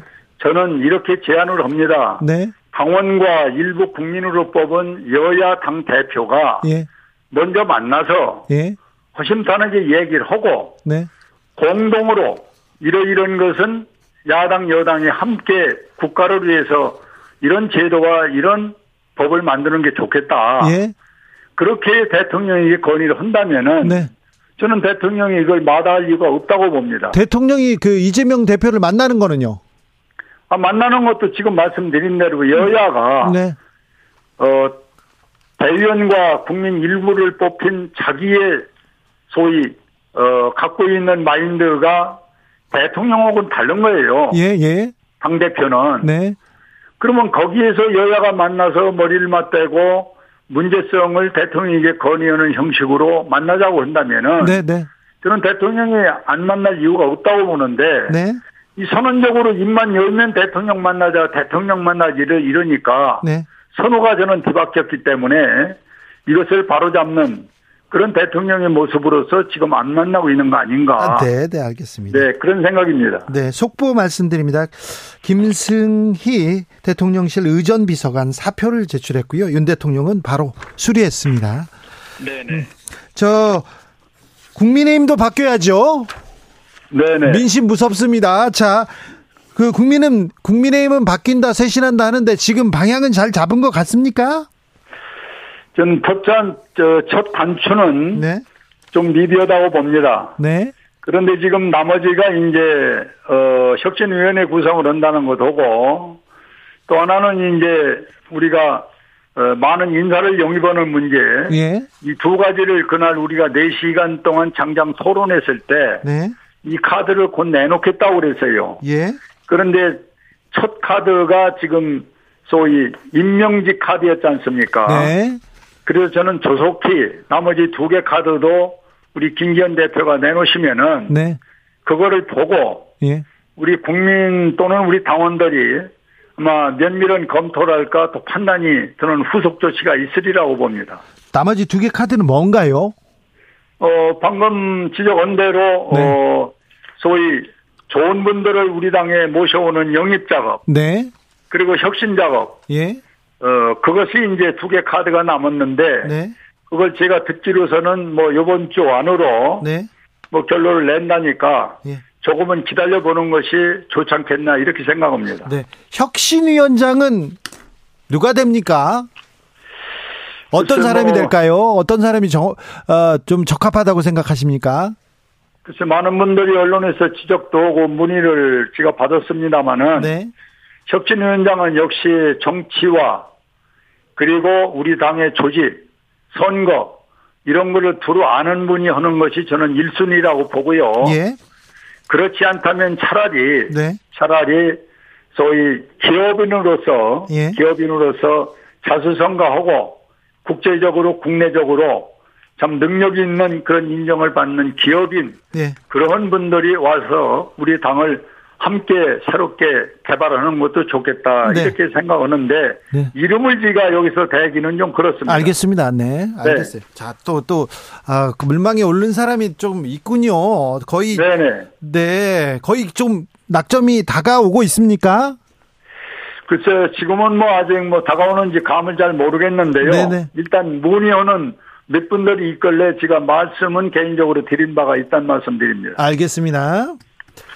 그런데요. 네. 왜 김한길 김한길 합니까? 김한길 전 의원 민주당에서 중진으로 활- 활약하셨는데 김한길의 존재감이 뚜렷하게 보입니다. 오늘은 뭐 대통령으로부터 너무 칭찬받아서 어깨가 무겁다 이런 얘기도 하셨어요. 어떻게 생각하십니까? 글쎄 뭐 일정 사람을 놓고 비판하는 것은 옳고 그런 것은 조금 피해야 되겠습니다만은 네, 저는 우리 당의 아까 전자에 말씀대로 정서 네, 그리고 조직 선거 이 야당의 선거와 여당의 선거는 다릅니다. 네, 예, 그런 것을 좀 구분해서 아는 분이 네, 와줬으면은 좀 더 활력을 찾고 네.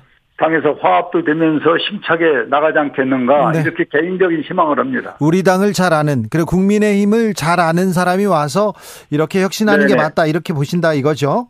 네네. 자 그리고 홍준표 대구시장이 법무부 네. 장관 앞세운 검찰 장치 검찰 정치 이제 그만해라 이런 얘기 하던데 이 얘기는 어떻게 생각하십니까? 글쎄 지난번에 우리가 그 이재명 대표의 이제 구속이 안 된 후에 아마 홍준표 대표께서 한 말씀 한 것 같은데요. 네, 너무 이제 우리가 어, 어떤 수사에 구속 여부에 에, 초점을 두고 정치 사건을 수사하는 것은 조금 전 그렇다고 보고요. 예, 예, 이제는 주변 여건과 정치적 현 상황을 흐름을 네, 같이 보면서 수사에서 증거 위주로 가는 것이 좀더 어, 발전된 그리고 어, 정치의 그런 어떤 발전에 도움되는 수사가 되지 않겠냐 해서 조금 지난번에까지 있었던 건 좀 아쉬움을 저도 갖고 있습니다. 네. 5962님이 청취자의 그 메시지입니다. 저 물음입니다. 국민의힘 혁신위원장으로 유승민 전 의원이 딱인 것 같습니다. 이렇게 얘기하시는데 유승민 전 의원에 대한 당의 생각은 어떻습니까? 저는 개인적으로 유승민이나 또는 뭐 그 이준석 전 대표나 네, 뭐그 외에도 몇몇 분들 뭐 이런저런 얘기하시는 분들도 네, 큰 차원에서는 저는 식구라고 봅니다. 네, 어, 같은 식구가 어, 떤 모멘트를 만들든 우리는 한 자리에 앉아서 이 자유민주주의를 지키고 시장 경제를 부활시킬 수 있다면은 네, 조금씩 엇갈리더라도 네, 같이 할 수 있는 방법을 찾는 것이 좋고 네. 개인의 이름을 놓고 제가 찬반을 얘기하기는 좀 그렇다 이렇게 말씀드립니다. 그런데 이준석 전 대표 제명해야 된다. 선거 이후에 바로 이렇게 이준석 전 대표에 대한 쓴소리 이렇게 내세우는 사람들이 당에 많고요. 그, 그 사람들이 힘도 셉니다. 저는 현실적으로 선거를 한 5개월 앞두고 네. 어, 뭐 조그마한 문제와 또는 어, 우리에게 방향에 조금 좌절 주는 일이 언사가 있었다 하더라도 네. 그분들의 그 갖고 있는 진정성 그것이 아까 얘기한 대로 자유민주주의와 시장 경제에 분명히 같이 갈 수 있다라면은 네. 우리는 조금 이해 폭을 넓혀서 네. 같이 갈 수 있는 방법을 찾아야지 문제성을 지적해서 자꾸 쪼개고 떼는 것은 네. 저는 선거를 앞두고 좋은 일은 아니다 이렇게 생각합니다. 네. 저기 홍익표 홍익표 민주당 원내대표하고는 혹시 촌수가 이렇게 어떻게 되세요? 우리 홍가 표자가 많아요. 네. 홍준표, 홍익표 뭐다 네. 홍표가 많아요. 예, 그래서 네. 그 같은 에, 우리 족보에 에, 서열에 같이 있는 네. 그런 종, 종씨다 이렇게 말씀을 드립니다. 종수인데 같은 기수입니까? 저기 같은 그뭐 어, 표자 표자 떨림이니까 같죠 반열이. 같습니다. 지금 홍익표 네. 민주당 원내대표 잘하고 있습니까? 어, 뭐 이제 처음에 당선되신 지가 얼마 안 됐으니까 네. 상당히 현실보다는 의욕적으로 네. 어, 모든 문제를 하려고 애를 쓰고 있는 모습은 보이는데 네. 조금 현실적으로 갔으면 좋겠다는 생각을 갖습니다. 네. 홍준표 대구시장은 어떻게 잘하고 있습니까? 지방에서 정치 중앙 정치에 대해서는 계속 훈수를 두십니다. 저는 뭐 평론가가 아니라 네. 뭐 말씀을 드리긴 그런데 홍준표 대표께서도 네. 어떤 때는 좀 너무 앞서가는 문제를 많이 지적을 하시는데 네. 어, 조금 앞서가는 것보다는 함께 같이 가는 그런 어떤 어, 홍준표 어, 전 대표 시장님이 됐으면 좋겠다는 말씀드립니다. 어, 저기 홍익표, 홍준표, 홍문표 이렇게 모이면 또 그 의원님한테 다 지금 깍듯하게 잘 보시 의원님이 거기에서는 대장이죠. 뭐 여러 가지로 그렇습니다만은 네. 제가 뭐 그분들의 네. 그 역량을 높이 평가를 하고 네. 또 앞으로도 우리 저 피를 섞인 사람들은 또 어디선가 또 만나지 않습니까? 네. 그래서 앞으로 잘 상황이 있으면 서울 어울리에서 잘하겠습니다. 자, 하태경 의원이 험지 출마론 얘기했어요. 중진들은 험지로 가야 된다. 어, 부산을 떠나서 서울로 나오겠다. 이런 얘기도 했는데, 어, 지금 당에 어떤 영향을 미칠까요? 저는 당에 지금 현재로서는 큰 영향을 미치는 것 같지는 않고요. 네. 이제 험지라는 표현은 어려운 곳이라는 거 아닙니까? 예. 그러면 부산에 좋은 곳을 버리고 서울로 그분이 오신다면은 네. 우리 국민들이나 당원들은 환영을 합니다. 네. 그러나 이제 그분이 오는 걸로 만족을 느낄 것이냐, 당선이 가능하냐 하는 문제는 또 다른 거예요. 그렇죠. 그런데 국회에서 네. 매년 선거의 목적은 당선입니다. 네. 당선이 안 되는 곳에 그냥 옮기는 선언적인 것 갖고는 저는 미흡하다 하는 생각을 갖고요. 네. 그리고 이제 앞으로 선거가 본격적으로 이제 게임이 진행이 되다 보면은 좀 힘이 있고 능력 있는 분들이 저는 험지를 많이 가는데 이 호남 같은 곳이 지금 우리가 험지라고 보지 않습니까? 네. 에, 그런 곳을 피하고 딴 곳을 가려고 하는 것은 저는 험지를 잘못 활용하는 거 아니냐. 네. 그래서 호남에 많은 애정을 가지고 좀 능력 있는 분들이 좀 투입됐으면 좋겠다. 네. 그런 얘기도 곁들여서 좀 드리고 싶습니다. 국민의힘 내부에서 한동훈 종로 출마 검토한다 이런 얘기가 나왔는데 그렇 그렇게 검토하고 있습니까? 저는 뭐 당무에 대해서 잘 아는 것이 없습니다만은 네. 한동훈 법무부 장관께서 종로를 그냥 어 여러 가지 지금 과정이 필요한데 다이렉트로 뭐 이름 석자 가지고 내려오는 것은 네. 그렇게 저는 좋은 일은 아니라고 봅니다. 아, 그래요? 선거는 네. 잘 아시지만 그 지역민과의 눈높이도 있고 예. 그 지역의 생활 환경, 그 지역 발전 모든 것이 3년이고 4년이고 생활을 같이 하면서 네. 지역민에게 한 표의 호소를 해야지 네. 갑자기 갑자기 이름이 딱 해서 어느 지역에 꽂아내리는 또 거기에 가서 뭘 하겠다는 것은 네. 그건 지역민과의 요즘 선거의 수준이 그렇지 않습니다. 네. 그래서 저는 종로에 가든 어디든 가든 한 3년이고 한 4년이고 지역에서 그 지역민과 눈높이 생활을 하면서 네. 그리고 유권자들에게 표를 달라고 그래야지 갑자기 내려가서 뭘 하겠다 이름 한 가지만 가지고 누구 이름을 팔고 이제 이런 선거는 우리가 과거의 선거 이거는 지양해야 된다 이렇게 생각합니다. 그러면 홍주 그러면 한동훈 법무부 장관은 어떤 길을 걷- 걷게 될까요? 제일 좋은 거는 제 길을 가야지요. 그래요? 어, 대한민국의 정의를 위해서 그리고 또 어, 우리 자유 어, 시장 경제 그리고 법과 제도를 바로 세우는 그런 쪽에 지금 나름대로 저는 한동훈 장관이 잘 하고 계시다고 보거든요. 아니 그럼 홍, 그거를 홍준표 시장은 법무부 장관 앞세운 검찰 정치 이제 그만하라 이렇게 얘기하던데요. 그러니까 그거는 뭐 홍준표 시장의 생각이고 예. 저에게 질문하셨으니까 제 생각은 그렇다는 겁니다. 알겠습니다. 네네. 어, 이용 의원이 대통령의 호위무사라고 이렇게 불리는 이용 의원이 선당호사하는 모습을 보여달라 이렇게 얘기하면서 홍문표 의원님 그리고 서병수 의원님한테 이렇게 한마디 하던데 음. 어떻게 들으셨습니까? 글쎄 그 친구가 선당 후사를 잘 모르는 것 같아요. 아 그렇습니까? 어, 예, 그래서 뭐 그런 얘기를 하나 하나 제가 예. 콩나라 판나라 걸어놓고 싶진 않고 예. 오늘의 이 국민의 힘 정당은 예. 제가 어, 이해창 총재께서 차떼기 정당에서 어려웠을 때 네.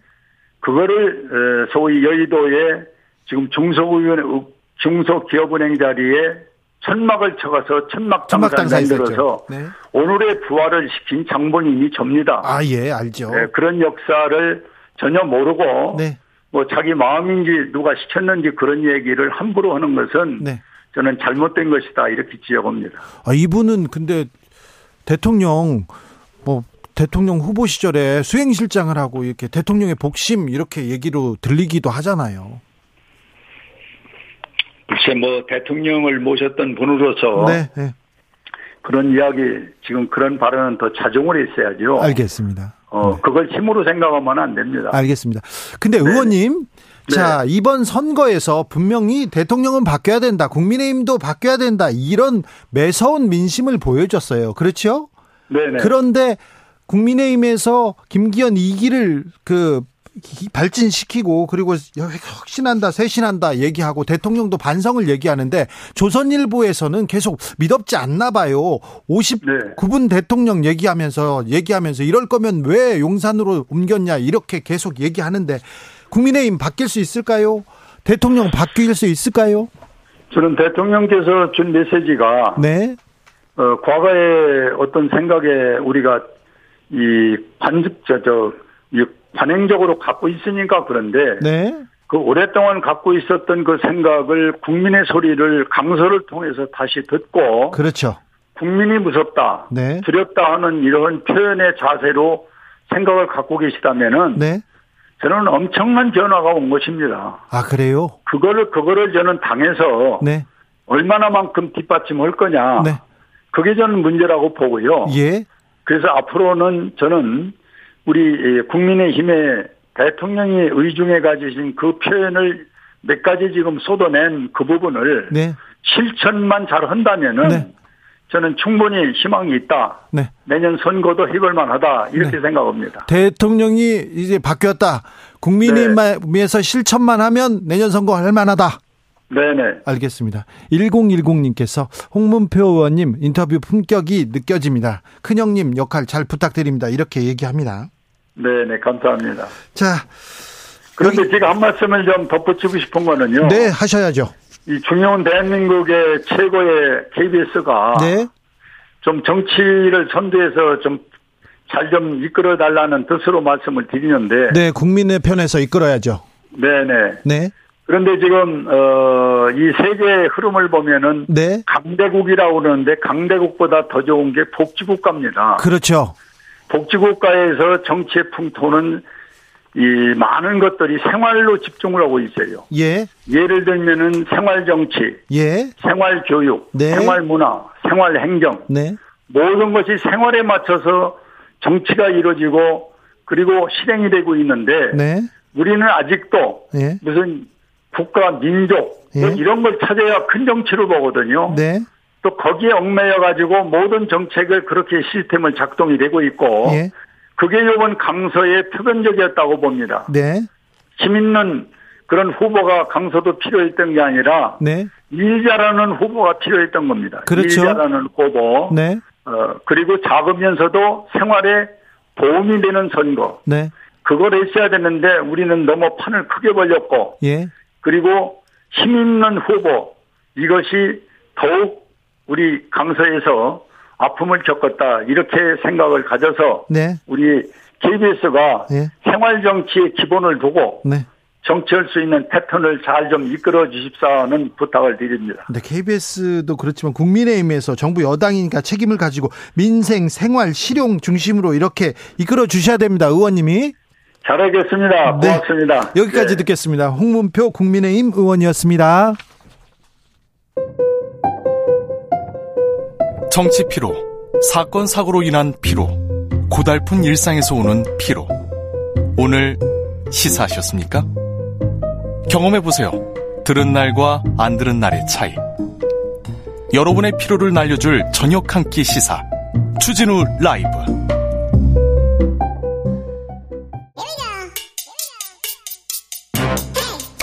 뉴스를 향한 진지한 고민 기자들의 수다. 라이브 기자실을 찾은 오늘의 기자는 탐구하는 기자입니다. 미디어 오늘 정철웅 기자입니다. 어서 오세요. 안녕하세요. 네. 한 주간 미디어계, 언론계 뉴스 많았습니다. 예. 오늘은 어떤 얘기 해볼까요? 어, 뭐 국정감사가 있었는데요. 네. 그 전에 오늘 가장 주목을 끌었던 거는 이제 네. 김희철 전 KBS 사장과 관련된 네. 거치였는데 어, 오늘 서울행정법원에서 이제 김희철 전 사장이 이제 윤, 윤석열 대통령을 상대로 제기한 이 해임 처분 집행정지 신청을 아, 기각을 했습니다. 기각됐습니다. 법원이 기각을 했는데 네. 어, 해임 사유에 대해서는 다툼의 여지가 있으나 어, 사장으로서 직무를 계속 수행을 하면 이 공공복리에 중대한 영향을 미칠 우려가 있다 이렇게 법원이 밝혔습니다. 네. 네. 어, 그래서 현재 이제 국회 청문회를 앞두고 있죠. 이 박민 음. KBS 사장 후보자가 어, 조만간 이제 네. KBS 사장으로 오실 가능성이 대단히 높아졌고요. 네. 이제 사장이 오시게 되면 또 네. KBS도 어, 적지 않은 그런 변화가 예상이 되고 있습니다. 네.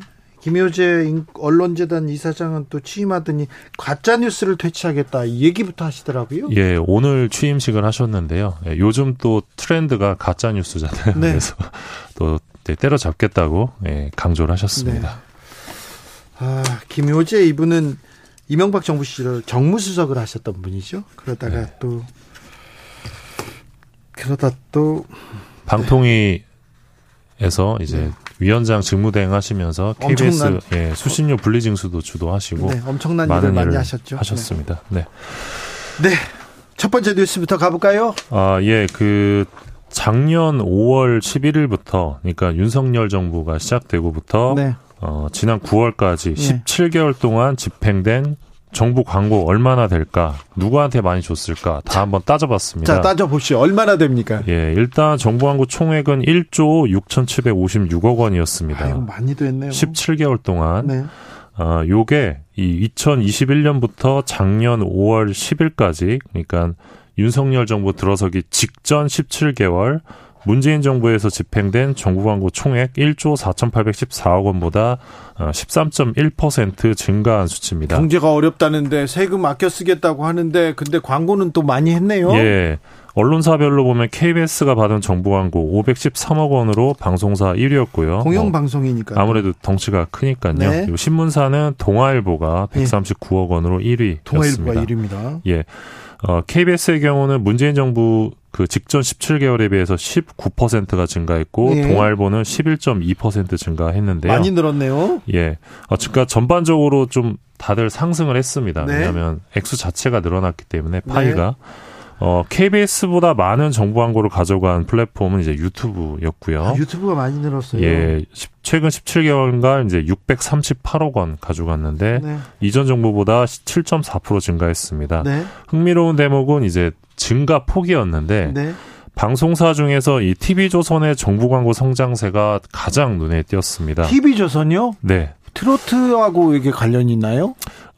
그 여러 가지 요인이 있을 것 같은데 네. 아, 문재인 정부 마지막 17개월 동안 TV조선 정부 광고액이 93억 원 정도였습니다. 네. 그런데 어, 윤 정부 들어서서 17개월간 이 146억 원으로 무려 55.6%가 증가했습니다. 55% 넘게 등장 증가했어요. 많이 늘었네요. 많이 TV조선은. 늘었습니다. 네. 네. 다른 데는 뭐 10%씩 늘었는데 TV조선은 55 55 예. 많이 예뻤나 보네요. 네.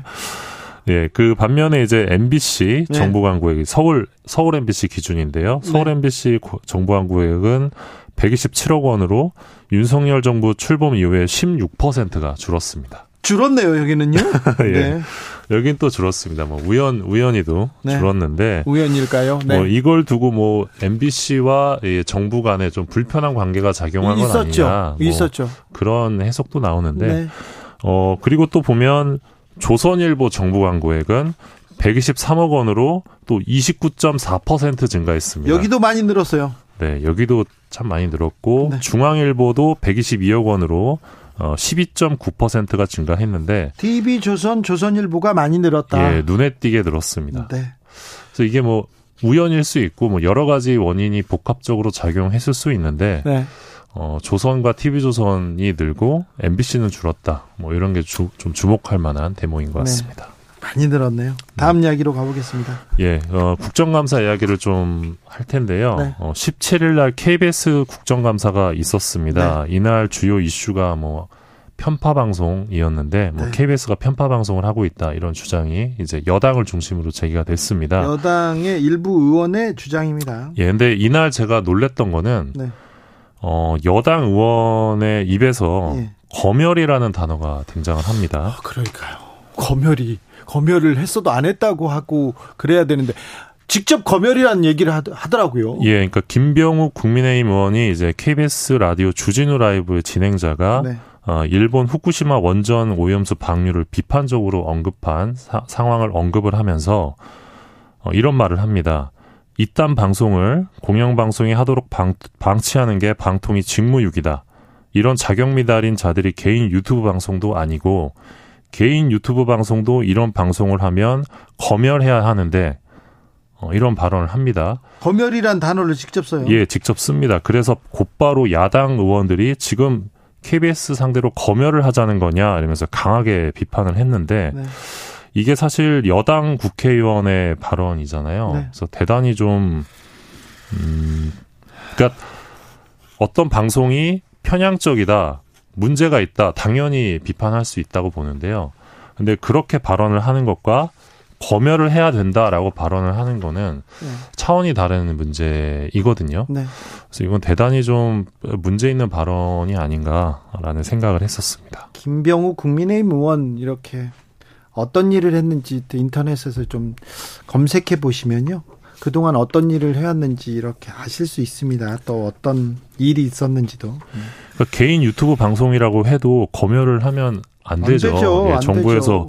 검열을 하면 안 되죠. 예. 네. 그런데 정부에다 이렇게 말을 예, 이렇게 쉽게 검열해야 되는데라고 발언을 하셔서 사실 듣는 귀를 좀 의심을 했었습니다. 사실. 네. 예. 아, 네. 예. 검열. 네. 알겠습니다. 네. 어, 박민 KBS 사장 후보자도 이날 국감에서 좀 등장을 하- 하셨는데요. 네. 어, 이제 더불어민주당 쪽에서 이제 박민 후보자가 문화일보 편집국장을 끝낸 다음에 3개월 동안 휴직을 했었는데 어, 이 당시 일본계 회사 고문역을 맡으면서 500만 원을 3개월 동안 받았다. 근데 이게 어, 청탁금지법 위반 여지가 있는데 KBS 이사회가 사장 후보자 심사를 할 때 이게 위반 혐의가 있는지 없는지 국민권익위원회에 유권 해석을 했어야 되는 것 아니냐 이런 지적이 나왔거든요. 네. 어, 이런 가운데 이제 언론 노조에서는 이 청탁금지법 위반 혐의에 대해서 권익위가 최대한 빨리 조사해야 된다. 그러니까 8월 달에 남영진 KBS 이사장 관련해서 권익위 조사가 들어왔었는데 청탁금지법 위반 혐의로 그때는 조사가 굉장히 빨리 들어옵니다. 예. 권익위에서. 그래서 남영진 이사장처럼 좀 빨리 좀 들어와서 조사를 해라. KBS 사장이라는 그 중대한 막중한 임무를 고려했을 때 어, 조사가 좀 빨리 이루어져야 된다. 이런 요구가 나오고 있고요. 어, 박명희 후보자의 경우는 이미 권익위로부터 유권 해석을 받았다 이런 해명을 하셨는데 어, 조홍천 민주당 의원이 19일 날 정무위 국감에서 어, 이 국민권익위에 따르면 이 자료가 전혀 없기 때문에 권익위로부터 유권 해석을 받았다는 증거가 없다. 사실관계 확인이 어렵다. 이런 답을 받았다고 또 밝히기도 했습니다. 네. 누구한테는 빠르고요. 누구한테는 진행이 안 되고 그렇군요. 예, 그래서 이런 부분은 좀 해명이 돼야 될 것 같고요. 예. 어, 그래서 이제 KBS 국감이 화요일 날 있었고 어제는 이제 MBC의 대주주인 방송문화진흥회 상대로 국정감사가 있었는데 박문진 국감이 예, 있었습니다. 어제 국감에서는 이제 안영준 사장의 거취와 관련된 질의가 좀 있었는데요. 현재 안영준 사장이 이제 업무방해 혐의 등으로 지금 기소 의견으로 서울 서부지검에 지금 송치가 된 상태입니다. 네. 그래서 이 부분 관련해서 국민의힘 의원들이 어, 만약에 사장이 기소되면 어, 박문진 이사장도 동반 사퇴해라 이런 주장을 또 어제 여러분들이 하셨습니다. MBC는 어떻게 돼 갑니까? 만약에 사장이 기소돼서 이사장이 동반 사퇴한다. 그러니까 어제 장재현 과방위원장이 기소된다고 바로 사퇴해야 됩니까? 뭐 그런 건 아닌데 어제 네. 장재현 과방위원장도 그렇고 계속 이 부분을 강조했습니다. 사장이 기소되면 이사장도 동반. 사퇴할 거냐? 네. 여러 번 어, 강조를 했는데 만약에 이사장이 동반 사퇴하게 되면 어, 이사회 구도가 바뀔 수 있습니다. 네. 예. 자, 사장은 기소하고요. 기소되고 이사장은 사퇴 안 했어요. 그러면 어떻게 될 것 같습니까? 그러면 이제 국민의힘 쪽에서 이제 여론을 좀 여론화를 하고 네. 어, 방통위에서 어, 뭔가 이건을 가지고 어떤 해임사를 또 만들지 않을까 뭐 그런 해석이 가능할 것 같습니다. YTN은 지금 계속 어, 지분을 통 매각한다는 얘기가 있고요. 예, YTN은 다음 주 월요일이 분수령인데 월요일 날 이제 그 매각 매각을 위해서 이제 입찰에 나선 예, 네. 입찰에 나선 사업자들의 윤곽이 드러납니다. 네. 그러니까 누가 YTN을 사게 될지 그 후보군들이 나타나는데 어 지금 방송업계 관계자들에 따르면 어 결국 키를 방통위가 쥐고 있는 거거든요. 네. 방통위가 정하기 방- 때문에 얼마 전에 이동관 네. 위원장이 뭐 공정성, 공영성을 예, 예. 얘기했어요. 예, 근데 이번 정부에서는 정말 YTN을 팔것 같다. 네. 예, 그런 이야기들이 나오고 있습니다. YTN도 팔고 MBC도 팔고 KBS 2도 이 방송도 판다 이런 얘기가 언론계에서 좀 파다한데 네. 그렇습니다. 정말 YTN을 아, 민영화 시킬까요? 현재로서는 그렇게 될 거라는 여론이 많은데요. 예. 사실 KBS 수신료를 이제 전기세 분리징수할 때도 설마 하겠어라고 생각했던 분들이 계셨거든요. 네. 근데 실제로 그 일이 일어났기 때문에 네. 어, 일어나지 않을까 싶습니다. 마지막으로 만나볼 이야기는요. 어, 화요일 날 그 문체부 산하인 언론진흥재단을 대상으로 한 국정감사도 있었는데요. 예. 이날 이슈도 좀 있었습니다. 로이터 저널리즘 연구소가 매년 디지털 뉴스 리포트를 내놓는데 네. 이거를 한국 언론진흥재단이 책자로 내놓습니다. 그런데요. 근데 어, 이번 국정감사에서 언론재단이 이 책자를 내놓을 때 MBC 뉴스 신뢰도가 이번에 1위를 기록했다. 요 뉴스에도 저희가 방송했잖아요. 예, 요 내용이 담긴 이 매체 신뢰도 조사 항목을 통째로 삭제했다. 요 사실이 언급이 되면서 질타를 받았습니다. 네. 어, 한국의 주요 뉴스 매체 신뢰도 윤석열 정부가 가장 핍박을 준 MBC가 58%로 1위였다. 이모경 더불어민주당이 이렇게 지적을 하면서 바이든 날리면 보도 이후 못 살게 굴더니 MBC가 1위에 선정, 선정된 게 국민께 알려지는 게 싫었던 것 아니냐 이렇게 재단을 추궁을 했습니다. 예. 어, 그래서 이 담당자였던 이 남정호 언론재단 미디어 본부장이 이분이 여기가 있어요. 중앙일보 출신인데. 예. 어, 제가 취임하고 나서 이 조사 대상 표본에 약간의 문제가 있다는 것을 발견했다 하면서 지금 로이터에서 하는 조사의 표본은 온라인에 있는 사람들을 대상으로만 하기 때문에 이 온라인에서 가입한 사람들은 자연적으로 젊은 분이라든지 성별로 한쪽으로 몰려 있기 때문에 이건 약간의 문제가 있을 것 같다고 해서 어, 책자에서 뺐다 이렇게 해명을 합니다. 젊은 사람들이 많아서 약간의 문제가 있을 것 같아서 뺐다고요. 그러면 아예 이 부분을 다 빼던가. 좀 근데 예. 이 해명이 조금 납득하기 어려운 게 예. 일단 조사를 진행할 로이터 측에 따르면 영국에서 조사를 한 겁니다. 네. 이게 성별, 연령 이미 가중치로 보정한 결과다 이렇게 예. 명확히 적시한 부분이 있고요. 예. 또 무엇보다 언론재단은 작년에도 재작년에도 똑같은 방식으로 조사한 신뢰도 결과를 공개했는데 공개해 왔습니다. 공개했는데 이번에는 빠졌어요. 왜 그럴까요? 예, 이번에만 빠졌는데 이번에 하필이면 MBC가 1위였던 거죠. 그러, 그런가요? 예, 그렇습니다. 그래서 어, 그래서 이와 관련해서 네. 엊그제 이제 표완수 전 언론재단 이사장을 제가 만나 뵀는데 네. 엊그제 퇴임을 하셨습니다. 네. 네, 이분 말로는 어, 남정호 본부장의 독립적인 의견이라기보다는 어디 눈치를 보는 데가 있어서 그런 것 같다 이런 말씀을 하시기도 했습니다. 네.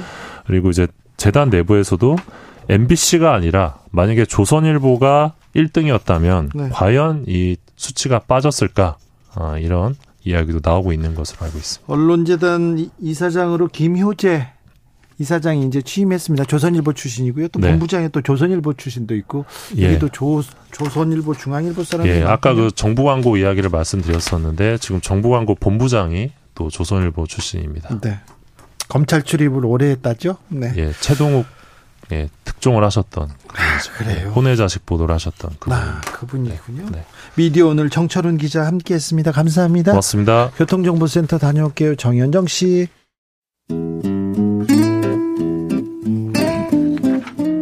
현실의 불이 꺼지고 영화의 막이 오릅니다.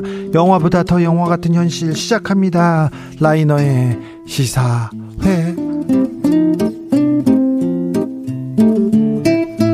영화 전문 유튜버 라이너 어서 오세요. 네, 안녕하십니까. 네, 이 가을에 어떤 영화, 어떤 드라마 잘 보셨습니까? 아, 최근에 본 것 중에 잘 본 거요? 네. 어, 뭐, 다큐멘터리인데요. 네. 프리철수리라는 다큐멘터리가 있는데, 프리철수리. 예, 이철수 씨라고 예. 70년대 미국에서 네. 그 차이나타운에서 벌어진 살인 사건에 연루돼서 네. 억울한 누명을 쓰고 감옥에서 10년을 복역했던 네. 그분의 이야기를 다큐멘터리를 만든 게 있는데 네. 그게 저는 좀 인상 깊었습니다. 아, 네. 꼭 찾아보겠습니다. 오늘은 어떤 이야기 해볼까요? 아, 예, 최근에 이 익스펜더블 4가 나와서 네. 이게 화제가 됐는데요. 네. 어, 화제의 내용은 흥행에 실패했다는 겁니다. 네. 요즘은 다 실패하잖아요. 아, 근데 이거 근데 이게 또 왜? 네, 이게 좀 되게 슬퍼요. 왜냐면 익스펜더블이 처음에 나왔을 때 네. 2010년에 나왔거든요. 네. 그때는 이, 이 스토리 자체는 이 섬나라, 이름 없는 섬나라에 있는 작은 독재자, 그 독재자의 야욕을 무너뜨리기 위해서 드림팀을 모은다는 이야기였습니다. 네. 그 드림팀이 엄청 호화로운 멤버들이에요. 아, 호화 멤버들 다 모았어요. 네, 실베스터 스탤론, 람보고요. 예. 그리고 황비홍으로 나왔었던 이연걸 네. 그리고 아주 무시무시한 배달원이었죠 제이슨 스타뎀 어이구. 그다음에 이제 UFC에서 두 번이나 세계 챔피언을 했던 네. 랜디 커투어 예. 거기에 이제 브루스 윌리스 네. 죽지 않는 뉴욕의 형사입니다. 네. 그리고 이제 코만도 겸 터미네이터죠. 아놀드 슈워제네거까지. 지금 그러면은 지금 슈퍼스타들 네. 이거 다 모았어요. 다 모았죠. 네. 코, 람보 코만도 모였어요. 거기다 다 모였습니다. 모였- 네. 온갖 사람 황비홍까지 왔습니다. 그리고 황비홍까지 동서양 막론하고 그렇습니다. 예? 예, 이쯤 되면은 이제 악당들은 자기가 하던 일을 자진해서 멈추고 네. 스스로 감옥으로 들어가는 그래야죠. 게 그래야죠. 예, 정말 먼지 하나 안 남길 멤버들이기 때문에 근데 이. 형들 나이는 좀 먹었어.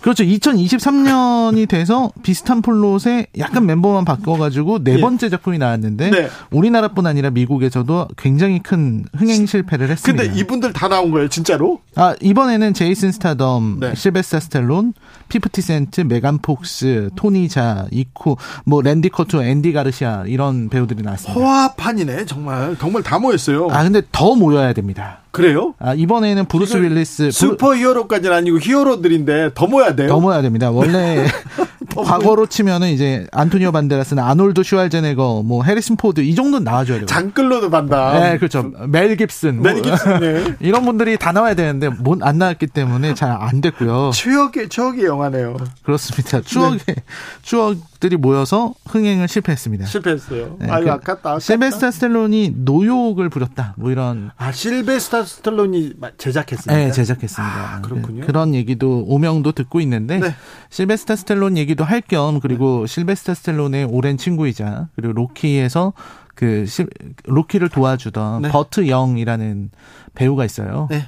기억하실 겁니다. 그 네. 아, 그 정육점 하면서 네, 잡아주는 예, 맞아요, 고기 맞아요. 잡아주는 거. 그분이 돌아가셨다고 합니다. 아하. 예, 그래서 오늘은 로키 이야기를 하려고 합니다. 로키는 정말 영화적으로도 훌륭하고 대단한 영화죠. 아, 제가 굉장히 사랑하는 아, 그렇습니까? 영화거든요. 아이고 참 예, 그대한테 사랑받는 영화면 굉장한 거예요. 어, 저, 저는 로키, 힘들 때마다 로키를 봐요. 아 그래요? 네. 자 힘들 때 힘드십니까? 로키를 봐야 됩니다. 로키로 가봅니다. 네, 일단 로키 얘기 앞부분을 좀 얘기를 해드, 해드려야 되는데, 네. 수- 줄거리 얘기하기 전에, 네. 이 이야기는 실베스터 스탤론이라는 한 사람의 영화인이 탄생하는 이야기입니다. 네. 이 사람이, 이 한 남자가 어느 날 무하마드 알리와 네. 척 웨프너의 경기를 보고 감동을 받아서 네. 3일 만에 영화 시나리오를 씁니다. 영화 시간을 써서 써서 바로 영화사를 찾아갔죠. 예.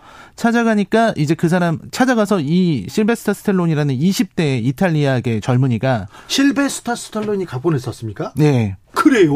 네 어, 네. 본인이 쓴 각본을 갖고 영화사에 찾아가. 세상에 아무도 모르는데 20대 젊은이, 네. 20대 초반 젊은이가 민처진 젊은이가 네, 그 젊은이 가서 네. 이 각본을 보여주면서 나를 주연 배우 겸 감독으로 써야 된다.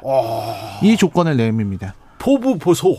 근데 영화사에서 회기 보소. 영화사에서 각본을 검토하고 어. 각본은 사겠다. 각본은 좋은데 각본은 사야겠지만 아, 배우 주연. 배우나 네. 이 감독은 다른 사람을 시켜야 된다라고 하니까 나왔어요. 네. 그러다가 이 가치를 알아봤던 유나이티드 아티스트사가 실베스타 스텔론에게 엄청난 금액을 책정하고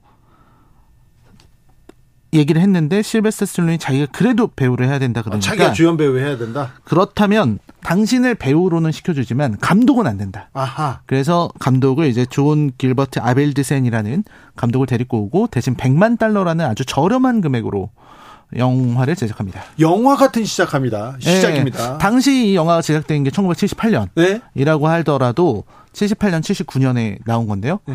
이 작품 그 시대를 생각해도 100만 달러면요. 네. 할리우드에서는 1분짜리 commercial도 못 만드는 아 그때도요? 비용이- 그때도 1분짜리 광고 영상도 못 만듭니다. 그래요? 할리우드잖아요.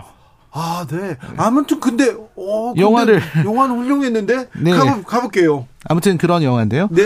이 영화 줄거리를 말씀을 드리자면 이 로키는 삼류 복서입니다. 네. 이 클럽에서 지하 클럽에서 이제 도박하는 네. 내기 복싱을 하는 이 그래서 2주에 한 번씩 경기를 하는 선수예요. 지하 예. 무대에서. 네.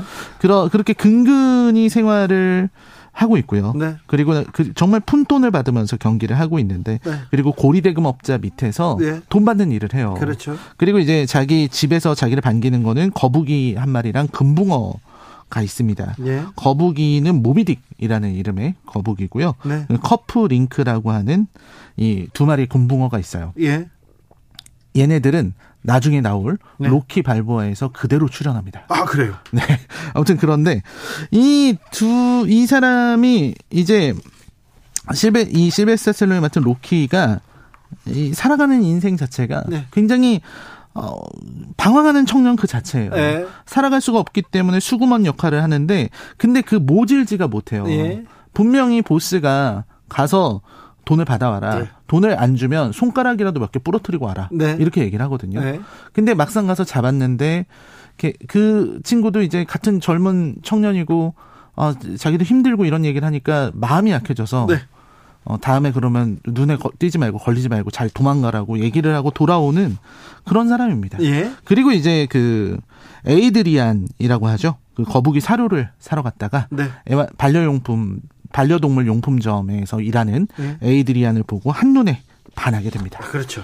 또 나- 나와야지. 네, 그래서 둘이 사랑을 하면서 둘이 이제 반해서 얘기를 하고 연애를 하고 정말 삼육복서의 연애 아, 정말 가진 것 없는 사람들처럼 굉장히 소박한 연애입니다. 네. 이 아이스링크 장에서 연애하는 게 이렇게 같이 데이트하는 게 굉장히 큰데요. 옛날 뉴욕 모습이 또 그대로 담겼어요. 그대로 담겨 있죠. 첼시 거리도 또 다 있고요. 맞습니다. 근데 거기 보면은 이제 에이드리안한테 뭔가 이 장사를 안 하는데 네. 자기가 뭐 아는 사람 있다 그러면서 돈을 주고 10분만 딱 빌려요. 네. 그래서 10분이면은 아이스링크 데이트는 데이트인데 한 바퀴 돌면은 10분입니다. 네. 둘이 그냥 한 바퀴 돌고 나오는 그런 데이트를 하면서도 두 사람은 행복해 하는 거죠. 예. 그런데 이제 그 로키에게 일생일대의 찬스가 찾아옵니다. 네. 바로 아폴로 크리드라고 하는 챔피언인데요. 흑인 챔피언인데 이 챔피언이 도전자를 찾아야 되는, 되는 네. 상황이에요. 예. 왜냐면, 왜냐면 기존 도전자가 부상을 입었답니다. 예. 그래서 근데 문제는 뭐냐면 이 경기는 하필이면 독립 200주년 기념 경기. 네. 미국 독립 200주년. 네. 그리고 이미 체결해 놓은 계약들이 너무 많아서 네. 경기를 안 할 수는 없어요. 예. 굉장히 미국적이고 자본주의적인 이유죠. 네. 근데 5주 안에 몸을 만들어서 도전할 수 있는 도전자가 세상에 어디 있습니까? 네. 그러니까 몸을 만들 필요가 없는 사람을 뽑자. 네. 그러면 아, 지하에서 무명으로 예. 이런 2주에 한 번씩 경기를 하는 그런 삼류 복서들은 어떨까? 네. 이 젊은이에게 기회를 예. 기회의 땅 아메리칸 드림. 예. 그리고 그 대상으로 뽑힌 게 로키입니다. 어. 왜 로키가 뽑혔냐? 네. 로키의 별명이 이탈리아 종마거든요. 네. 이탈리아산 종마. 그 닉네임이 멋있으니까 이 친구로 하자. 어허. 그렇게 돼서 가게 된 거예요. 네. 그러면은 사실 지금 로키는 챔피언에게 도전할 자격을 그냥 말 그대로 경기를 위해서 흥행을 위해서 세워진 어떤 꼭두각시나 그렇죠. 뭐 삐에로 정도밖에 안 되는 건데요. 네. 근데 로키는 이때부터 방황을 끝내고 몸을 만들기 시작해. 몸을 만들기 시작합니다. 네. 여, 여기서 이제 굉장히 큰 갈등이 있어요. 자기를 네. 가르쳐주는 미키라는 트레이너. 네. 그 트레이너와 함께 훈련을 시키는데 두 사람이 감정 싸움도 합니다. 네. 미키는 포기하라고 하고요. 네. 근데 로키는 포기할 수가 없는 거죠. 네. 당신에게는 전성기가 있었고 챔피언이었던 시절이 있었지만 나에게는 아무것도 없다. 네. 나는 이거를 놓칠 수가 없는 사람이다. 네. 그러면서 이제 열심히 경기를 준비하는 장면이 쭉 나와요. 예. 여기에서 이제 고리대금 업자하고도 잘 끝내고요. 예. 담배도 다 끊고요. 네. 그러면서 어 굉장히 상징적인 장면이 이제 자기가 훈련하려고 막 뛰어다니는 장면인데 예. 거기서 보면은 강아지가 있어요. 예. 키우는 기른 강아지, 버커스라는 강아지인데 사실 이, 이게 다 로키를 상징하는 거거든요. 그렇죠. 반려동물 용품점 앞에서 목이 묶인 채로 있었던 그 강아지가 사실은 로키의 신세였던 건데. 네, 네. 근데 여기서 이제 강아지랑 같이 열심히 뛰어가는 그 모습이 예. 로키가 족쇄에서 풀려났다는 걸 의미합니다. 예. 그리고 그 유명한 그 정말 로키 하면 생각나는 그 음악. 빰빠바밤빰빰. 아, 아, 이렇게 안 돼. 그렇죠. 그 빠- 유명한 네. 장면이 나오면서 그 네. 필라델피아의 그 도서관이었나요? 네. 계단을 쫙 올라가는 그래서 두 손을 딱 드는 장면 있잖아요. 네. 그 장면이 나오는데 예. 그 장면이 바로 여기에서 영화는 끝난 겁니다. 아, 그래요? 이 로키는 굉장히 재밌는 구성을 갖고 있는데요. 네. 사실 영화는 여기서 끝이에요. 아, 그래요? 로키의 모든 갈등이 해소됐거든요. 예. 그럼 나머지 뒤에 나오는 경기는 경- 뭐냐? 취업해야죠. 그거는 이제 사족인데 네. 아주 우아한 사족이 하나 남아 있는 거죠. 네. 그래서 어 로키가 마지막 경기 전날 에드리안이랑 침대에 누워서 네. 나누는 대화도 정말 명대사입니다. 아, 나는 다 3, 3라운드 만에 포기하고 내려오는 그런 시시한 복선은 되고 싶지 않다. 음. 어떤 일이 있더라도 15라운드를 나는 링 위에서 끝까지 버티고 싶다. 네. 그런 얘기를 하거든요. 예. 그, 그, 다 자신의 모든 걸 불태우고 남기지 않고 네. 내려오고 싶다는 거죠. 네. 그래서 이 영화를 보시면 마지막에 복싱 경기가 일어나는데 로키가 정말 아주 처참하게 당하고요. 네. 마지막에 보면은 로키가 졌어요. 네.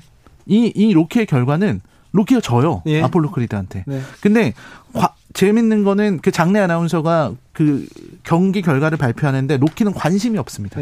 네. 그 망가진 얼굴로 에이드리안을 막 찾거든요. 네. 왜냐면 자기는 목표를 이룬 겁니다. 예. 챔피언을 상대로 물러서지 않겠다는 네. 목표를 이뤘기 때문에 경기 결과가 전혀 중요하지 않은 네. 이런 아주 아름다운 이야기.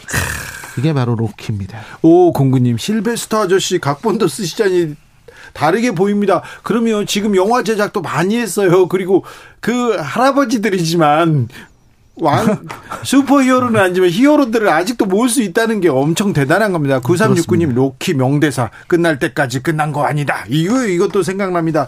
노, 저마다 자기 모두가 지금 로키와의 추억을 하나씩 둘씩 이렇게 아 토해내고 있습니다. 참 아무튼 음, 경기에서는 끝났어요. 15라운드까지 버텼습니다. 로키답게요. 그렇습니다. 네.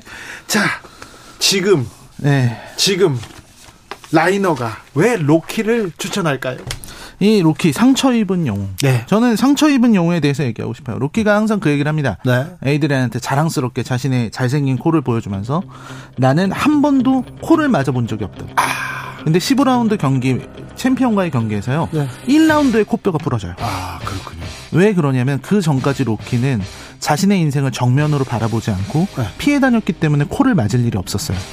근데 챔피언과 마주했을 때는 1라운드 만에 코뼈부터 부러지는 겁니다. 네. 이런 어떤 그 젊은 청년의 그리고 정말 자신의 순수한 열정을 불태웠던 이런 청년의 성장 예. 그리고 이 상처 입은 영웅의 이야기를 여러분들이 한번 보시면 어 우리가 지금 굉장히 힘든 시기를 보내고 있잖아요. 네. 이런 어떤 이 어려운 시대에도 헤쳐나갈 수 있다는 걸 네. 느낄 수 있을 거라고 생각합니다. 그런데요, 영화가 굉장히 완성도가 높았어요. 음악도 네. 그렇게 또 어울리고 완벽했을 수가 없어요. 네, Eye of Tiger였나요? 네. 아무튼 그런 곡인데 그리고 카메라 기법도 좀 그랬고요. 네, 그때 Steadicam 기법이라는 게 네. 처음으로 도입이 됐죠. 네. 그게 굉장히 돈이 없어서 벌어진 우연들이 되게 많습니다. 네. 아까 만든 아이스링크도 돈이 없어서 벌어진 일이었고요. 네. 보면은 로키가 입고 있는 그, 그 복싱 선수 가운이 되게 이상하게 생겼는데 네. 그것도 돈이 없어서 제작을 잘못해서 나온 거. 네. 뭐 이런 식의 여러 가지 부분들이 있습니다. 나중에 로키가 시리즈로 이렇게 되는데 네. 어, 그 소련이었죠 그때는. 아, 4편이죠. 그렇죠. 소련에서는 첨, 최첨단 장비. 아, 그렇습니다. 근데 로키는 과거로 돌아가서 네. 또, 또 또 이제 뭐 산 오르고 네. 그렇죠. 장작 패고. 장작 패고 네. 또 이제 그그 고기를 쳐야 되거든요. 네. 고기 치는 거. 아, 고기 샌드백. 아 그렇습니다. 빠질 수 없죠. 네, 네. 그게 다 돈이 없어서 한 건데 뭐 어쨌든 전설이 됐습니다. 그러니까 라이너는 고기 샌드백 안 쳐봤어요? 정육점에서 그거 치다가 혼나게 혼나게 되는데 안 쳐보셨어요? 아 제가 그 정도는 용기가 없었습니다. 아우 지나가다 쳤다가요. 정육점 사장님한테 몰매 맞을 뻔했습니다. 자 시사회 오늘은 로키 만나봤습니다. 라이너 감사합니다. 감사합니다. 네. 자 지금 로키 주제가 흐릅니다. Survivor가 불렀습니다. Eye of the Tiger 들으면서 저는 여기서 물러갑니다. 선물 받아가세요. 저는 내일 오후 5시 5분